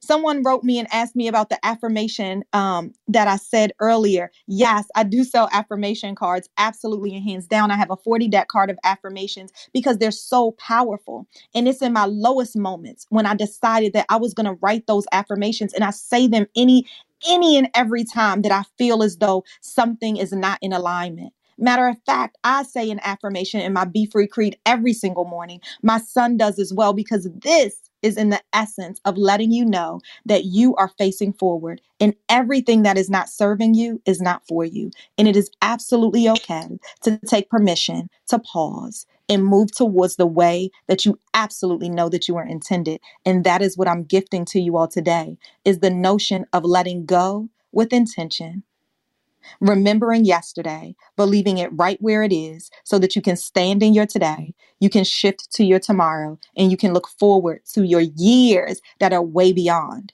I hope that's making sense. I think we have time for maybe two more comments if there are any on the stage. Lolita, I'd love to share. Okay, Lolita, I love to share. I would love for you to share. Who's that talking? Was that TM? This is Tarico. Oh, hey, Tarico. You sounded like TM for a second. I'm glad you're here, Tarico. Nice to see you. I loved your wisdom room the other day, actually. Thank you, Lolita. Thank you for being there. It was so awesome to have you there. So I, I want to share, Lolita, you you know you fired me up just talking about letting go. Because sometimes it's not even just that we need to let go of people or places or things. We need to learn to let go of. You talked about the vision board. Let go of the vision. Sometimes we're holding on to things and clutching things that are not for this season. Sometimes we're holding on to people that are not for this season. Sometimes we are gripping things so tight and we're focused so on a specific thing. And there's another way that God's trying to enter and bring something into your life. And you need to shift your focus from the very thing that you are holding on to. See, there were things in my life that I was holding on to, and I had clutched down to those things, Lolita the door that had shut it slammed shut on me and i was pulling and yanking at that door and i want you to know that when you're focused on trying to reopen doors and reopen things and reopen things that need to shut that you are forgetting about your forward movement. You have your back to the other direction that you should be going. So, in order for me to move forward, I had to let go of this door that had slammed shut on me and see the opportunity on the other side of me. And when I let go of that door and I looked the other way, I was able to look again and not see, oh my God, they left me. Oh my God, I don't have that security anymore. Oh my gosh. Now I'm able to see out in front of me is the opportunity for me to move into my next. But you can't move to your next if you don't let go of what you said in your poem yesterday. Yesterday is history. Tomorrow's a mystery. But right now, if you're in the room, let go. Let Amen, go. brother Tarico. Come on all the way through, Tarico. I love when you speak. You come with so much passion, you come with so much experience. And this is the real thing about you, Tarico, that I really appreciate. This is if if y'all know coaching cocktails and conversations, this is the cocktails part where you give a cheers to somebody because their greatness is just friggin' shining everywhere. So, Tarico, you are shining. And when I say that, it's the vulnerability for me that shines all the way through. So I am committing right now. I have to say it out loud, Tarico, so you can help hold me accountable. Is that I want to have you with me on a Thursday at 9 o'clock a.m. Eastern Standard Time. We'll figure out the right Thursday because yesterday in your talk, you shared a story about having a difficult conversation with your son, and it was beyond powerful. And I want to bring witness to that in parts to talk to folks about how to have difficult conversations, but not even the conversations piece because we only have a half an hour. Now that's going to spark some juiciness right there. And maybe we could do it over a couple weeks. I don't want to commit too long, but what I will say is that in that are sparks that each of us can pull out. And I think we can capture it in a very succinct way, but also be able to tell your story. And that is power. That is Let's pure do it, power. Lolita. Thank you Okay. the share. Absolutely. Thank you. Thank you. We have two more minutes. If there's somebody that has a super short share, I would love to hear you. I do. Uh, You do? Who's Yes, Jackie? I saw you. it's How are Noah. you? Oh, it's Noah. Okay. Noah, hey there. I'm Hi, sorry. I thought it was Jackie. She was, must have been blinking. It was too. Okay. hi, hi, Lolita, and hi, everyone. It's so great to be here with you, and I loved what Tariko said. And I live my life. I, I do believe that it's so important to find focus, and we all get off focus sometimes. And sometimes we need others to get us back on track. Um, I was going through a difficult time, and I needed other people to kind of help me get through that so I could step back into my greatness and back into my power. But what I wanted to say is what really helped me in my life is that I'm a very good listener. And what Tariko was saying is so true. And I believe that if it doesn't flow, we have to let it go. Because so often we do try to fight and resist and try to pull through things. And if it's not meant for, to be for us, you know, because if it's meant to be for us, it's going to flow easy like water. I always compare, you know, water to you know we learn we have to learn to flow more forward in our life like you said more easily. Like water always flows forward. And um, you know when we try when we try to go against the grain i just believe if it it really is um, we have to be in the listening of others. There's always people guiding us. There's always messengers. But if it's meant to be yours if you're meant to go towards something it's going to be open for you. There's no there's always like they say there's many roads to rome uh, we don't have there's many paths for us. And so if we're in good listening of the universe of god of our path we'll always be able to find the way but don't try to fight so much. I, I do believe that there's always the easy path um, if we listen but it doesn't mean not doing the work. Just means that if it's meant for you it will it will flow easily like water and that's my share. Thank you Thank you so much. Thank you so much. I appreciate you, Noah. And everyone, thank you so much for your input into this segment right here. Remember that this is all about letting go of your yesterday so you can stand in your today and shift forward with extra energy as you go to tomorrow and beyond. All right? I love it. I love you. If there's anything you need, I'm at lolitawalker.com and I would absolutely love to coach or speak to you or your organizations because we bring absolute fire when we're pouring into people and reminding them of the absolute greatness that they are. All right, I'm turning it over right now to Princeton, who brings the super fire each and every time. I'm so excited to go before you every time because I call this the Power Hour. Okay, hey, Princeton. Hey, hey, what's going on, sister? Lolita, I always love coming behind you and listening to your wisdom. And it's it's interesting to be back on mornings again, moving moving from afternoon back to mornings and to be able to help you guys start your day. But Lolita, I love you. I love your cadence. I love the way you present. I love the way you come with so much love and clarity and wisdom.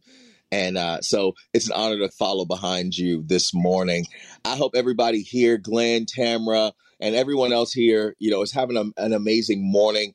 You know, typically I come on and I do my thing, but I wanted to interview somebody this morning who is very special to me. I met this this man, you know, he's an Arizona native just like myself. And you know, we connected here on Clubhouse and We've worked together. We've done some things together, but I've watched this gentleman grow. We talk about transformation Thursday, and and this guy, I've watched him over the past few months just transform you know, and pivot in his life. Let the old stuff go to step into some of the new stuff that his spirit, that his journey, that his wisdom has presented for him. And I'm really excited to have this conversation this morning with um, Walt McKinley. And guys, you guys are going to enjoy him. Like he's a firecracker. He has a lot that he wants to bring, you know, coaching men to break the generational cycle of abuse and to fight the hero, fight to be the heroes of their family you know, is what he does. But he does that in so much more. But before I do that, I want to do a quick room reset. And uh, I just thank you guys for being here with us this morning. You're in Breakfast with Champions, the Millionaire Breakfast Club, and we're here to bring you motivation, education, and inspiration from 5 a.m. to 11 a.m. Eastern, Monday to Friday, and 6 a.m. to 10 a.m. on Saturday. And then join us Sunday at 111 um, for Club 111 on Sundays. And guys, we're just really excited to bring you so much, along with incredible sessions from top thought leaders all morning long. We have breakfast and we pop up room and pop up rooms throughout the afternoon and evening. This includes the amazing social media show each day at 11 a.m., plus celebrity interviews and trending topics and much more. And we don't want you to miss a moment. So make sure you're following the Breakfast with Champions Club um, on Clubhouse by clicking on the little green house at the top. You see that little Monopoly house. Click on that and be sure to follow us on social media as well to be the first to know as we expand to more social social media audio platforms but excuse me, mm, caught myself there. But guys, I'm really excited. As I said, I'm going to dive right into this this morning. You know, oftentimes we talk about being the change. We talk about stepping into our power. We talk about moving and creating newness in our lives. And I love, you know, just the idea of letting go that Lolita was hitting on,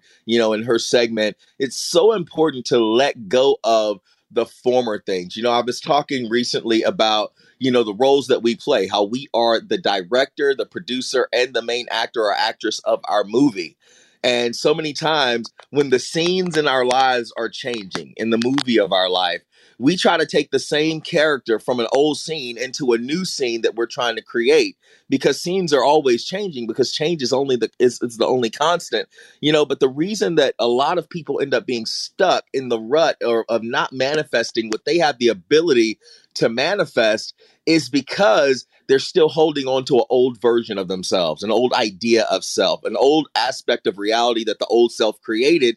And as a result, they can't fully step into newness. Now, the reason I wanted to interview Walt this morning is because I've watched him pivot. I've watched him let go of the old. I've watched him leave the corporate space, you know, making over 200 grand, you know, and, and really thriving and, and, and doing great. But just he got to this point where he didn't feel whole. And, you know, he decided he was going to make a major shift to step into the coaching industry and write a book his his first memoir and so i'm gonna i'm gonna pull walt into this conversation now and i just want you guys to give him a warm welcome show him some love Walt McKinley. What's going on, my brother? How you doing this morning, my friend?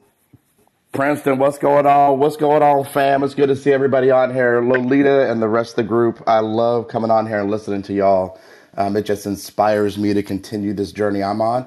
But more importantly, it's inspiring me to continue to help people on their journey. So, Princeton, I just want to say personally, it's been such a blessing to know you. Um, you know, I, I, I was referred to you as I pivoted from corporate America as somebody who was doing big things, who the person I knew um, and who knows me well um, knew 100% that, I, that you would motivate me um, just based upon being in your presence. And you absolutely done that. So it's just been such a blessing. And I'm excited to be here with such an incredible group of world changers. Hey, man. Well, we're excited to have you, man. You know, we talk about master pivots and really stepping into newness. You just made some major shifts in your life, and I'd love for you to share with that that experience. You know, shifting from corp the corporate space you know to doing what you're now doing you know becoming a coach and a speaker. And you're already this. You were already coaching and speaking and teaching in the corporate space but now you're doing it in a more of a personal way. And so i would love for you to just introduce yourself a little bit and tell people you know why you decided to step away from the corporate space and what it is that you're focused on doing at this point. And also let's talk about your book a little bit Yeah, that's great. Thanks. I appreciate that. Um, yeah, so my name is Walt McKinley. So, like you said, Princeton, I've been coaching and mentoring people for well over 25 years. So, I was a former um, intelligence officer in the Navy for 20 years, went into corporate America and had great success. Like you talked about, I was promoted three times in five years. I was an executive in a Fortune 500 company, which is a little unusual um, coming from the military and jumping straight into corporate America. But it really was based upon having this heart centered leadership where I was focused on the development of people, um, building team first environments where individuals can thrive in, um, and getting away from just being focused on only yourself um, and, and allowing everybody to focus on others.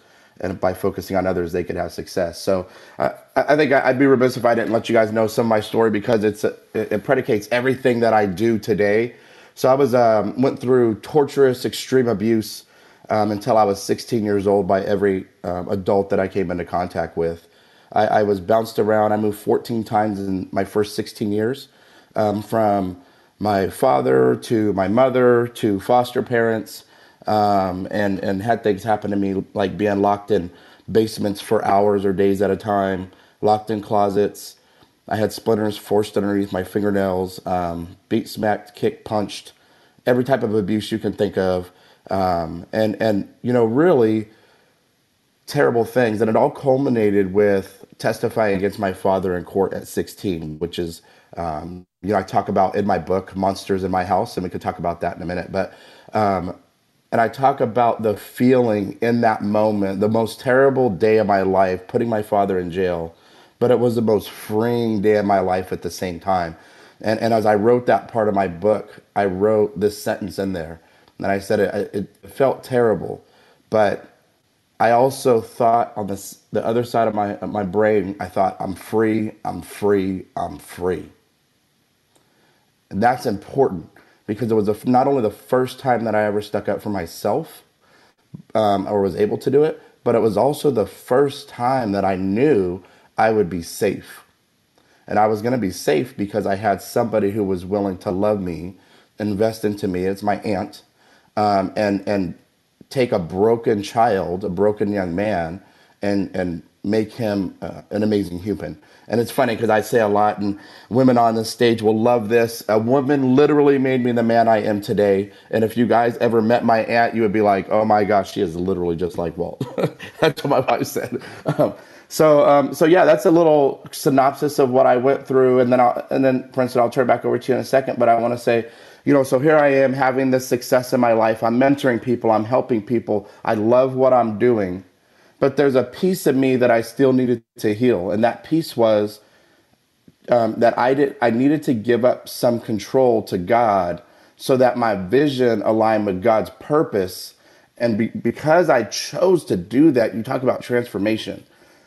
There's 10 to 15% of my being that was never going to unlock the happiness that I feel now to get me to where I am today unless I made this commitment to go all in and impact others. See, my wife, my daughters, the people around me, my tribe, love wasn't going to unlock that. It was a thing, and the thing was impact for other people. So for me, leaving corporate America, um, gosh, I guess four and a half, almost five months ago now, really unlocked a new piece of me uh, because I realized that money I was chasing to move me away from my childhood so it would never be the same again wasn't what was going to drive happiness. The happiness I always found was in the development of people and walking people on their journeys, especially through the trauma that they still had to resolve.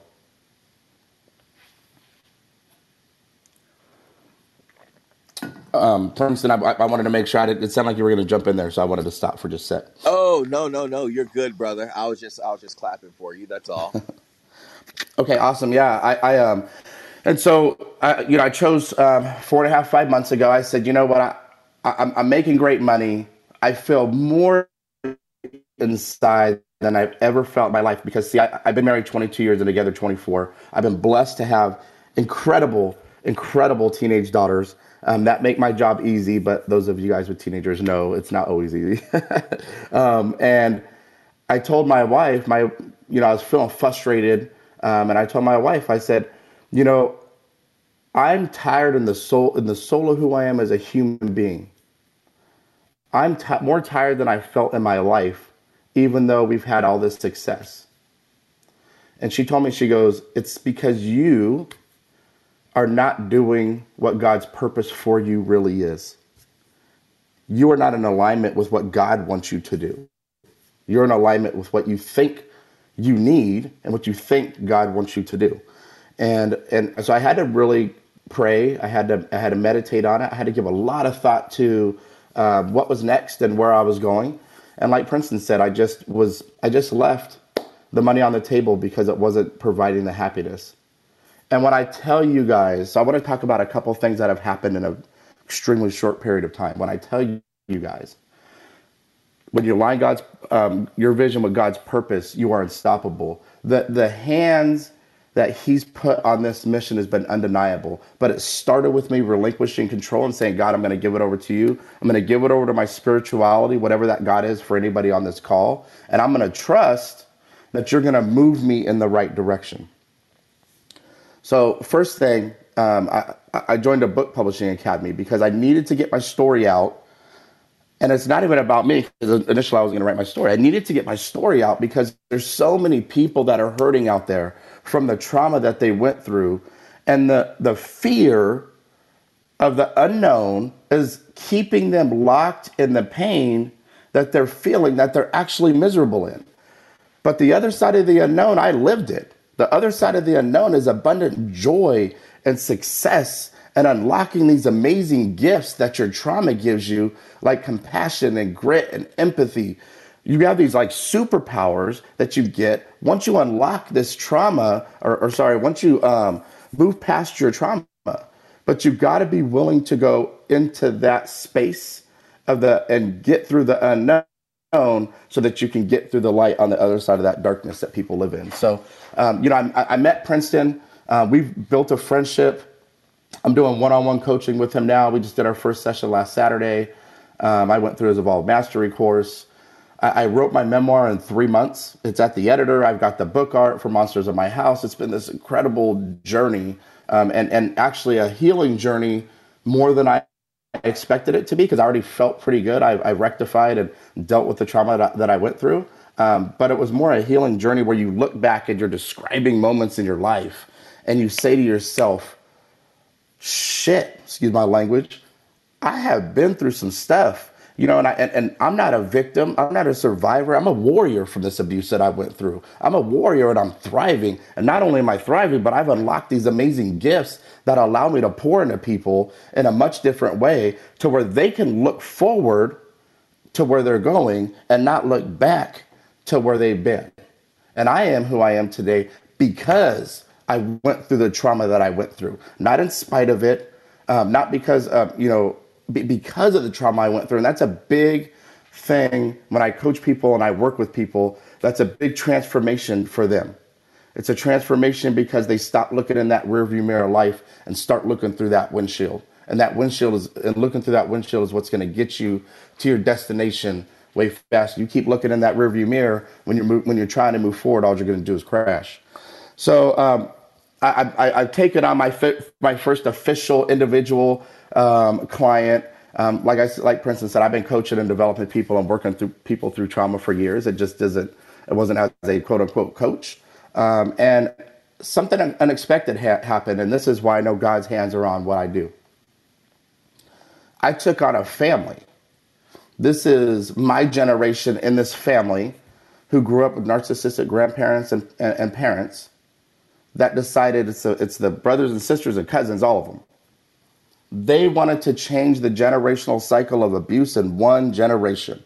And I had no clue that I would even do this. That wasn't even on my radar. But again, when your alignment is when you're in alignment with God, things happen you haven't even thought of because it's going to take you further faster than anything else could.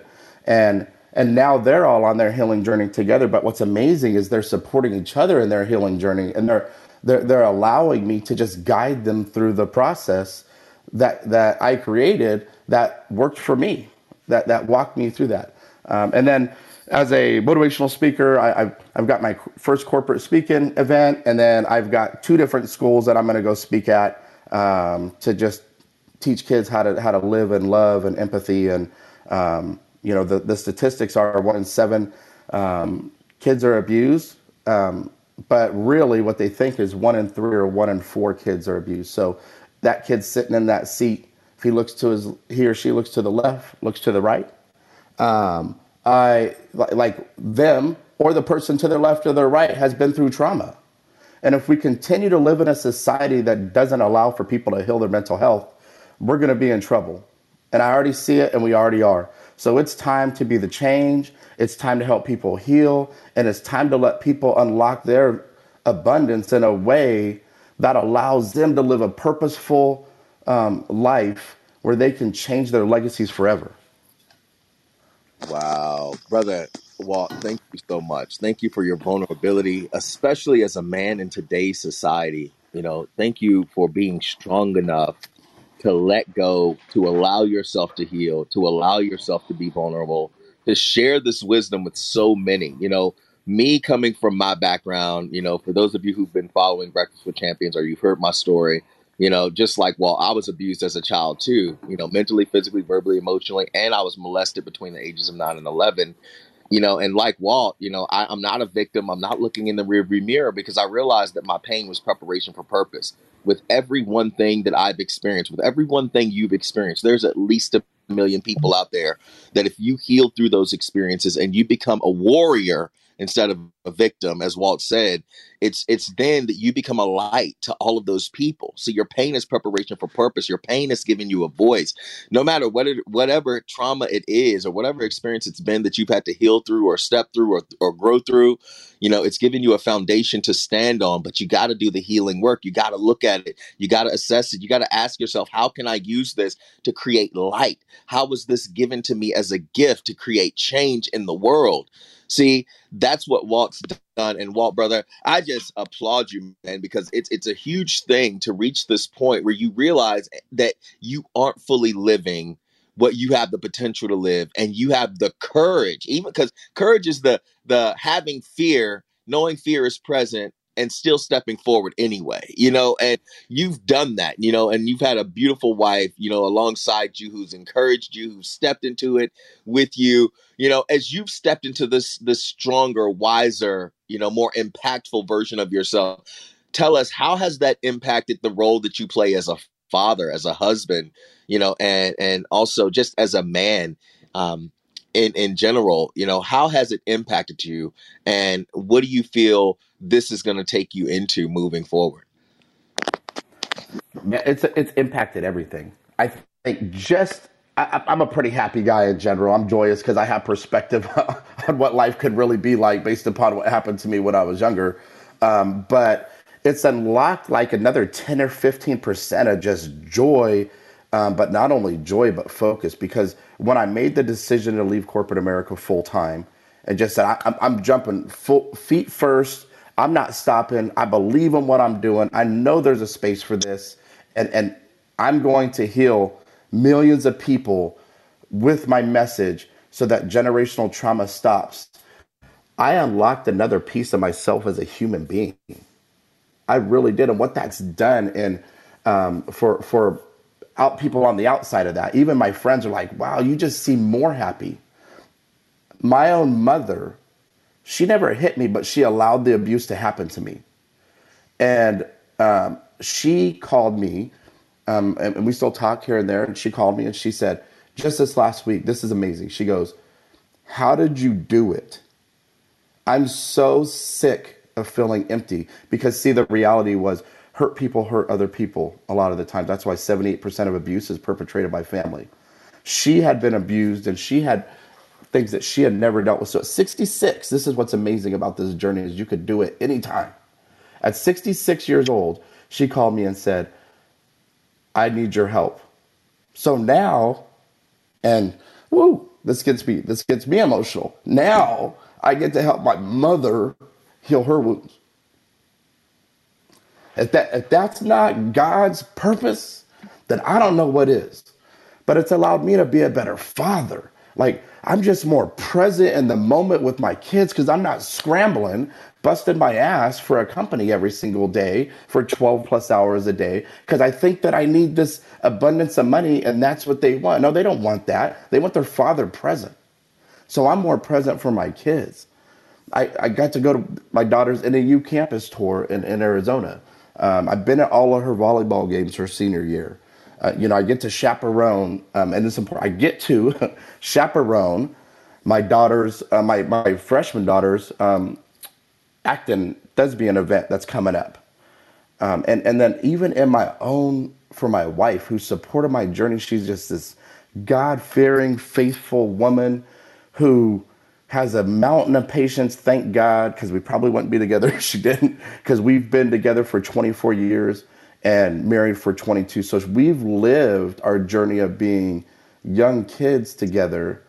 You know, her freshman year in college and my, my me being new to the Navy, and lived this whole life we've built together.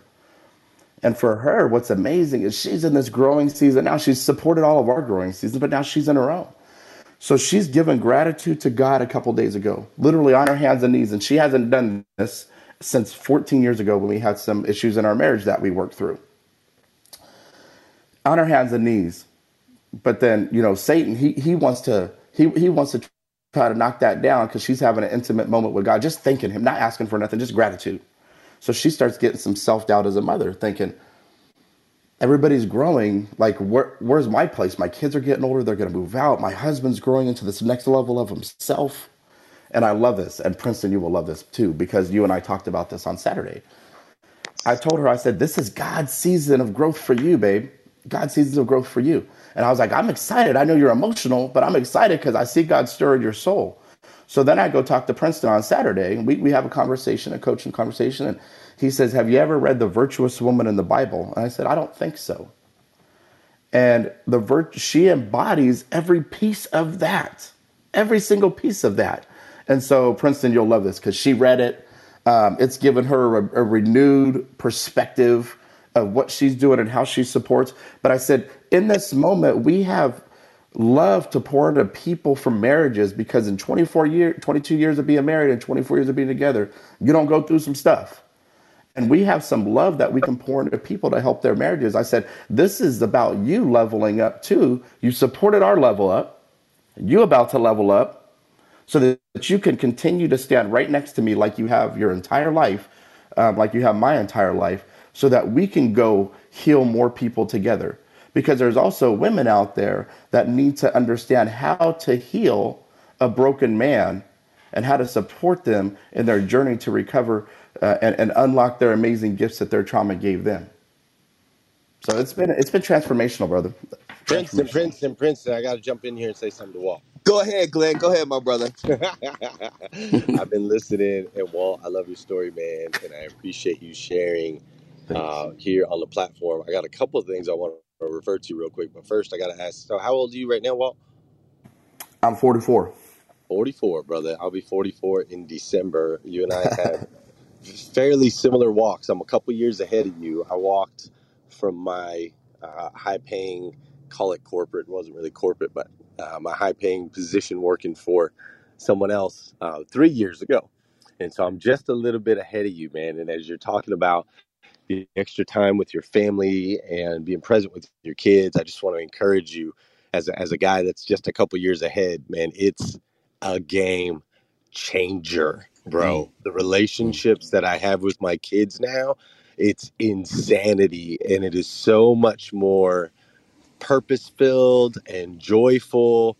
And so, brother, I'm excited for you. A long time ago, uh, in in the corporate world, they started to notice that people you and I's age, right? People in their 40s were were were, were quitting their jobs and whatnot, and they they called it a midlife crisis, right? I call it a midlife awakening.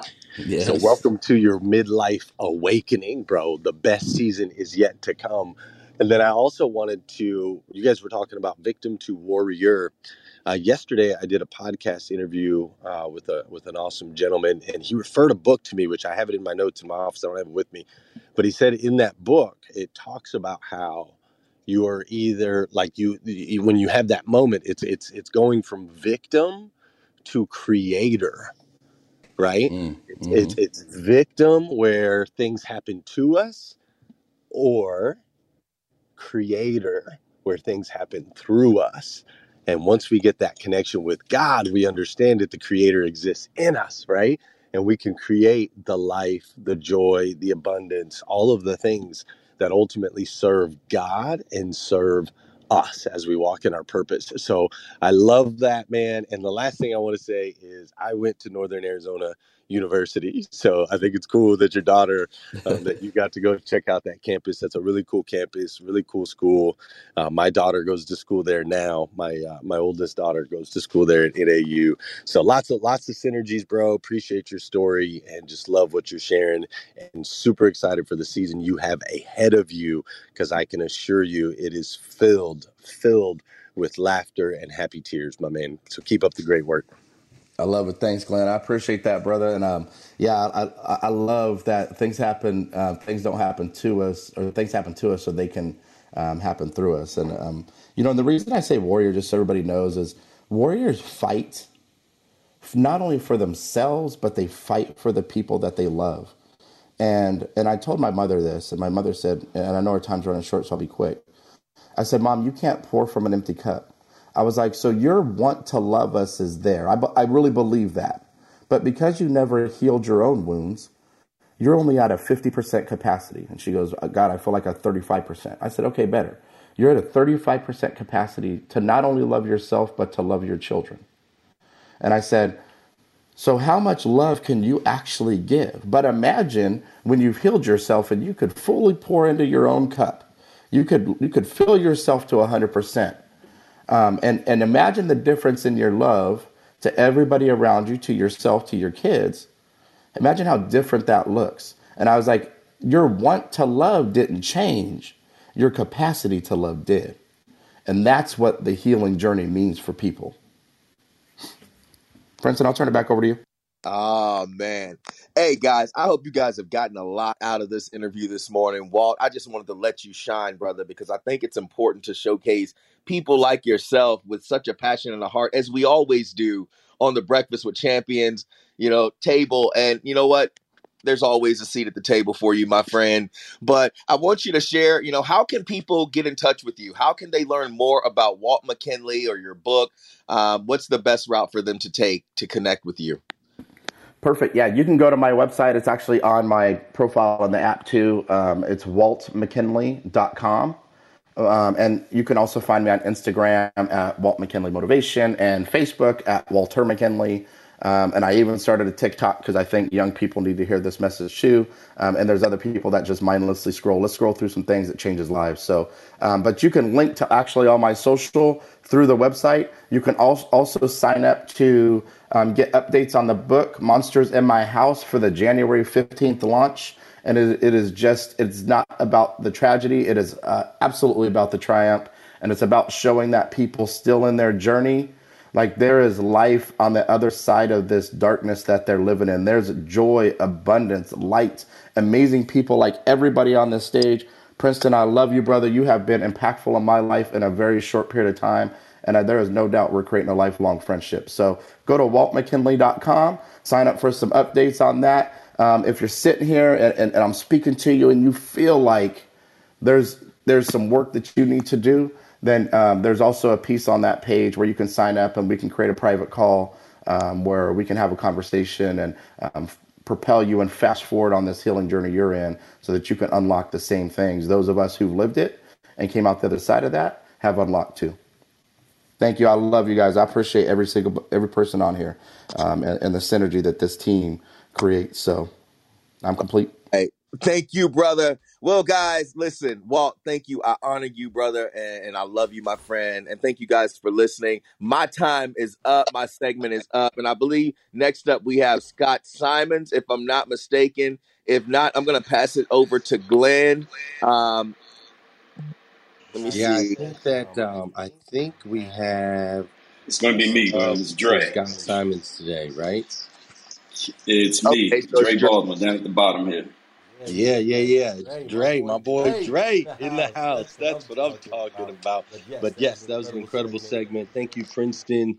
Thank you, Walt. Appreciate you guys so, so, so much. Incredibly, incredibly valuable as usual. Always delivering here on Breakfast with Champions Millionaire Breakfast Club. Hey, for those of you that know, those of you that don't know, Uh, you're in the Breakfast with Champions room right now. We run this room Monday through Friday from 5 a.m. to 11 a.m. Eastern Time, bringing you motivation, education, and inspiration. We're also here on Saturdays from 6 to noon with celebrity interviews, Q&A sessions, and of course our Saturday morning sales meeting.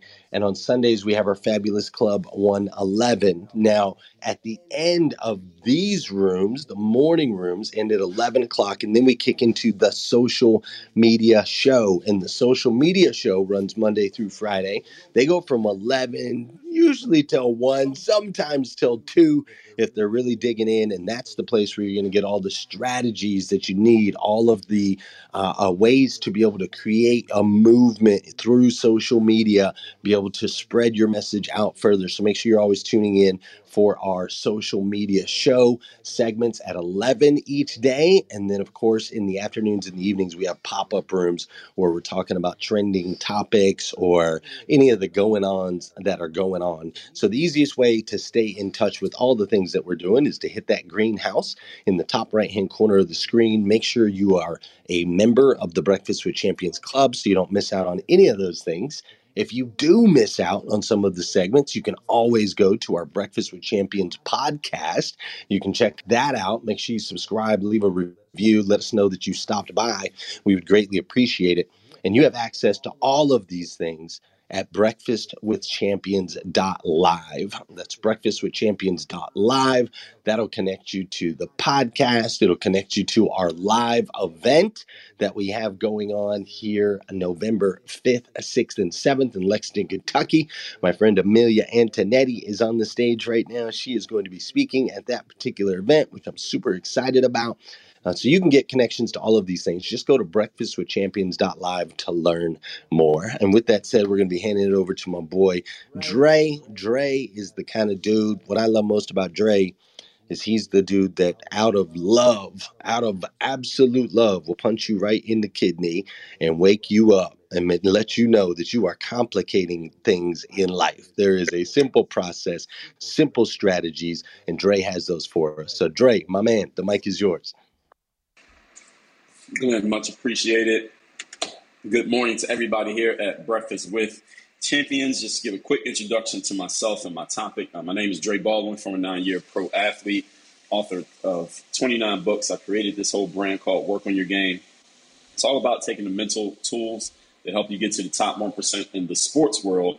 And I teach professionals from all industries how to leverage and apply those same mental tools in the work world and in everyday life. And what I'm going to be talking about here today, you know, when I was uh, reached out to about speaking here today, I saw today is Transformational Thursday. So, what can I, Transformation Thursday, what can I give the people here today that will help them with a transformation mentally that they can then apply tangibly? And concept I'm going to share here today is what I call the ethical unfair advantage. The ethical unfair advantage. Now, we know there's a lot of conversations going on in the world, depending on who and what you pay attention to about who has an advantage over who else, who is does not have the same opportunities as others. And me coming from the sports world, you know, I had to be honest. I come from a world where there are winners and there are losers. I come from a world where it is a zero sum game, where for the Lakers to win, the Knicks have to lose. And it's competition. That's just the essence of what we do in the sports world. And life is a competition as well. Even though there's abundance in this world, even though everybody can have their own quote unquote win, the way that we're looking at it, at the same time, we're building our brands and we're putting ourselves out there. We are in competition, even though just because I make a dollar doesn't mean you can't make a dollar. At the same time, we're competing for the attention, we're competing for the money, we're competing for the opportunity that might not be unlimited for all of us. So when people ask me, you know, about this concept called the ethical unfair advantages, I've talked about this before I remember I sent the text message out to my community, and a lot of people responded like, "What exactly do you mean by that, Dre?"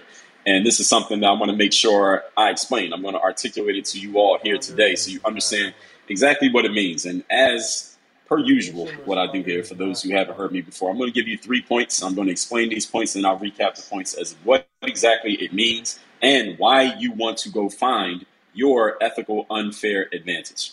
First point is this Ethical unfair advantage is defined as, by me, where you have a leg up on your competition, but that leg up is not against the rules, is not violating anyone's rights. It is not immoral in any way, but you, you are putting yourself in a situation where you have a better than 50 50 chance of winning. That is an ethical, unfair advantage. Let me give you an example. Any of you has ever been to a casino? You understand that the casino has an ethical, unfair advantage over you. We all logically understand this, yet we still go lose our money in casinos. Why? I, well, somebody could write a whole book on that. But the casino has a, a leg up on you. Any of you saw the movie Ocean's Eleven, just like George Clooney said to Brad Pitt, or the house always takes you. In the long run, the house always wins because they have an ethical, unfair advantage. There is no, no game that you can play in the casino that gives you an advantage to winning. There is zero. You might think there is just because you won a couple times, but in the long run, the house always wins. They have an ethical, unfair advantage. If you're playing a sport like basketball and you're six feet eight inches tall, and you're playing against somebody who's five feet eight inches tall, you have an ethical, unfair advantage over them. You did not violate their rights. You didn't do anything wrong. You didn't break the rules, but the way the game is set up, the tall guy has the advantage over the short guy. This is just the way that it works. In life, you do not want a fair fight. Now, I know this might be, this might go against the way that maybe some of us have been taught and the way that some of us even think. You don't want fair fights in life because if every fight you get in is a fair fight, that means you have to be really, really good to win most of your fights. How about instead of getting in a fair fight, you get in a fight that you know you can win, where the odds are actually stacked in your favor? Again, not in violating anyone's rights or being immoral, but just setting yourself up so that you're playing games that you have an advantage in. When you're in fair fights, you have a 50 50 chance of winning and losing, and probability says you're going to win half the time and lose half the time.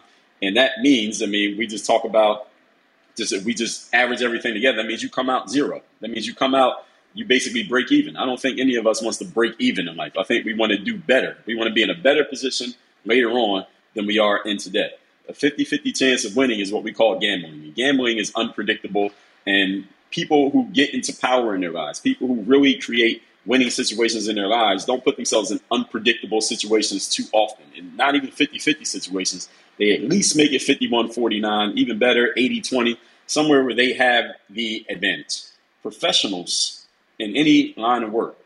We are predictable in our work and we're predictable in our results, not only in what we do, but also we can predict before we do something how things are going to work out, how many products we're going to sell, how many people are going to open this email, what kind of results we're going to get. We can at least ballpark it in some way. That's what makes us a professional. An amateur goes into something and they just do the work and they just you know cross their fingers and hope for the best. Professionals are predictable in the work that they do. Every professional in this room, you can predict your results when you go into certain work. You're not just randomly doing it and hoping that it works out, even if you're good at what you do.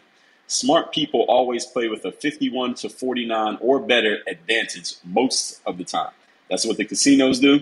That's what the government does when they levy taxes. The game is set up for them to win in the long run. So even if you or someone else gets lucky and wins from time to time, someone wins in a casino and they make a whole lot of money, the casino probably isn't too happy about that, but in the long run, they can calm down and relax and rest easy. Why? Because of all the other fools who are going to lose money in the casino that same day. They'll still make money in the long run, even if they lose one or two times. So there is no valor in fighting fair fights and losing. One of my favorite urban philosophers, guy by the name of Jay Z, he said in one of his songs, moral victories are for minor league coaches. Uh, we're not looking for moral victories. We want tangible victories. And you set yourself up for tangible victories as a professional by putting yourself in positions where you know you have a pretty good chance of winning. Point number two how do you actually set up this ethical unfair advantage now that you understand what it is? What you need to do is play the game on your terrain. Play the game where you know the field, you know where all the potholes are, you know where things will work in your favor, and you maneuver the situation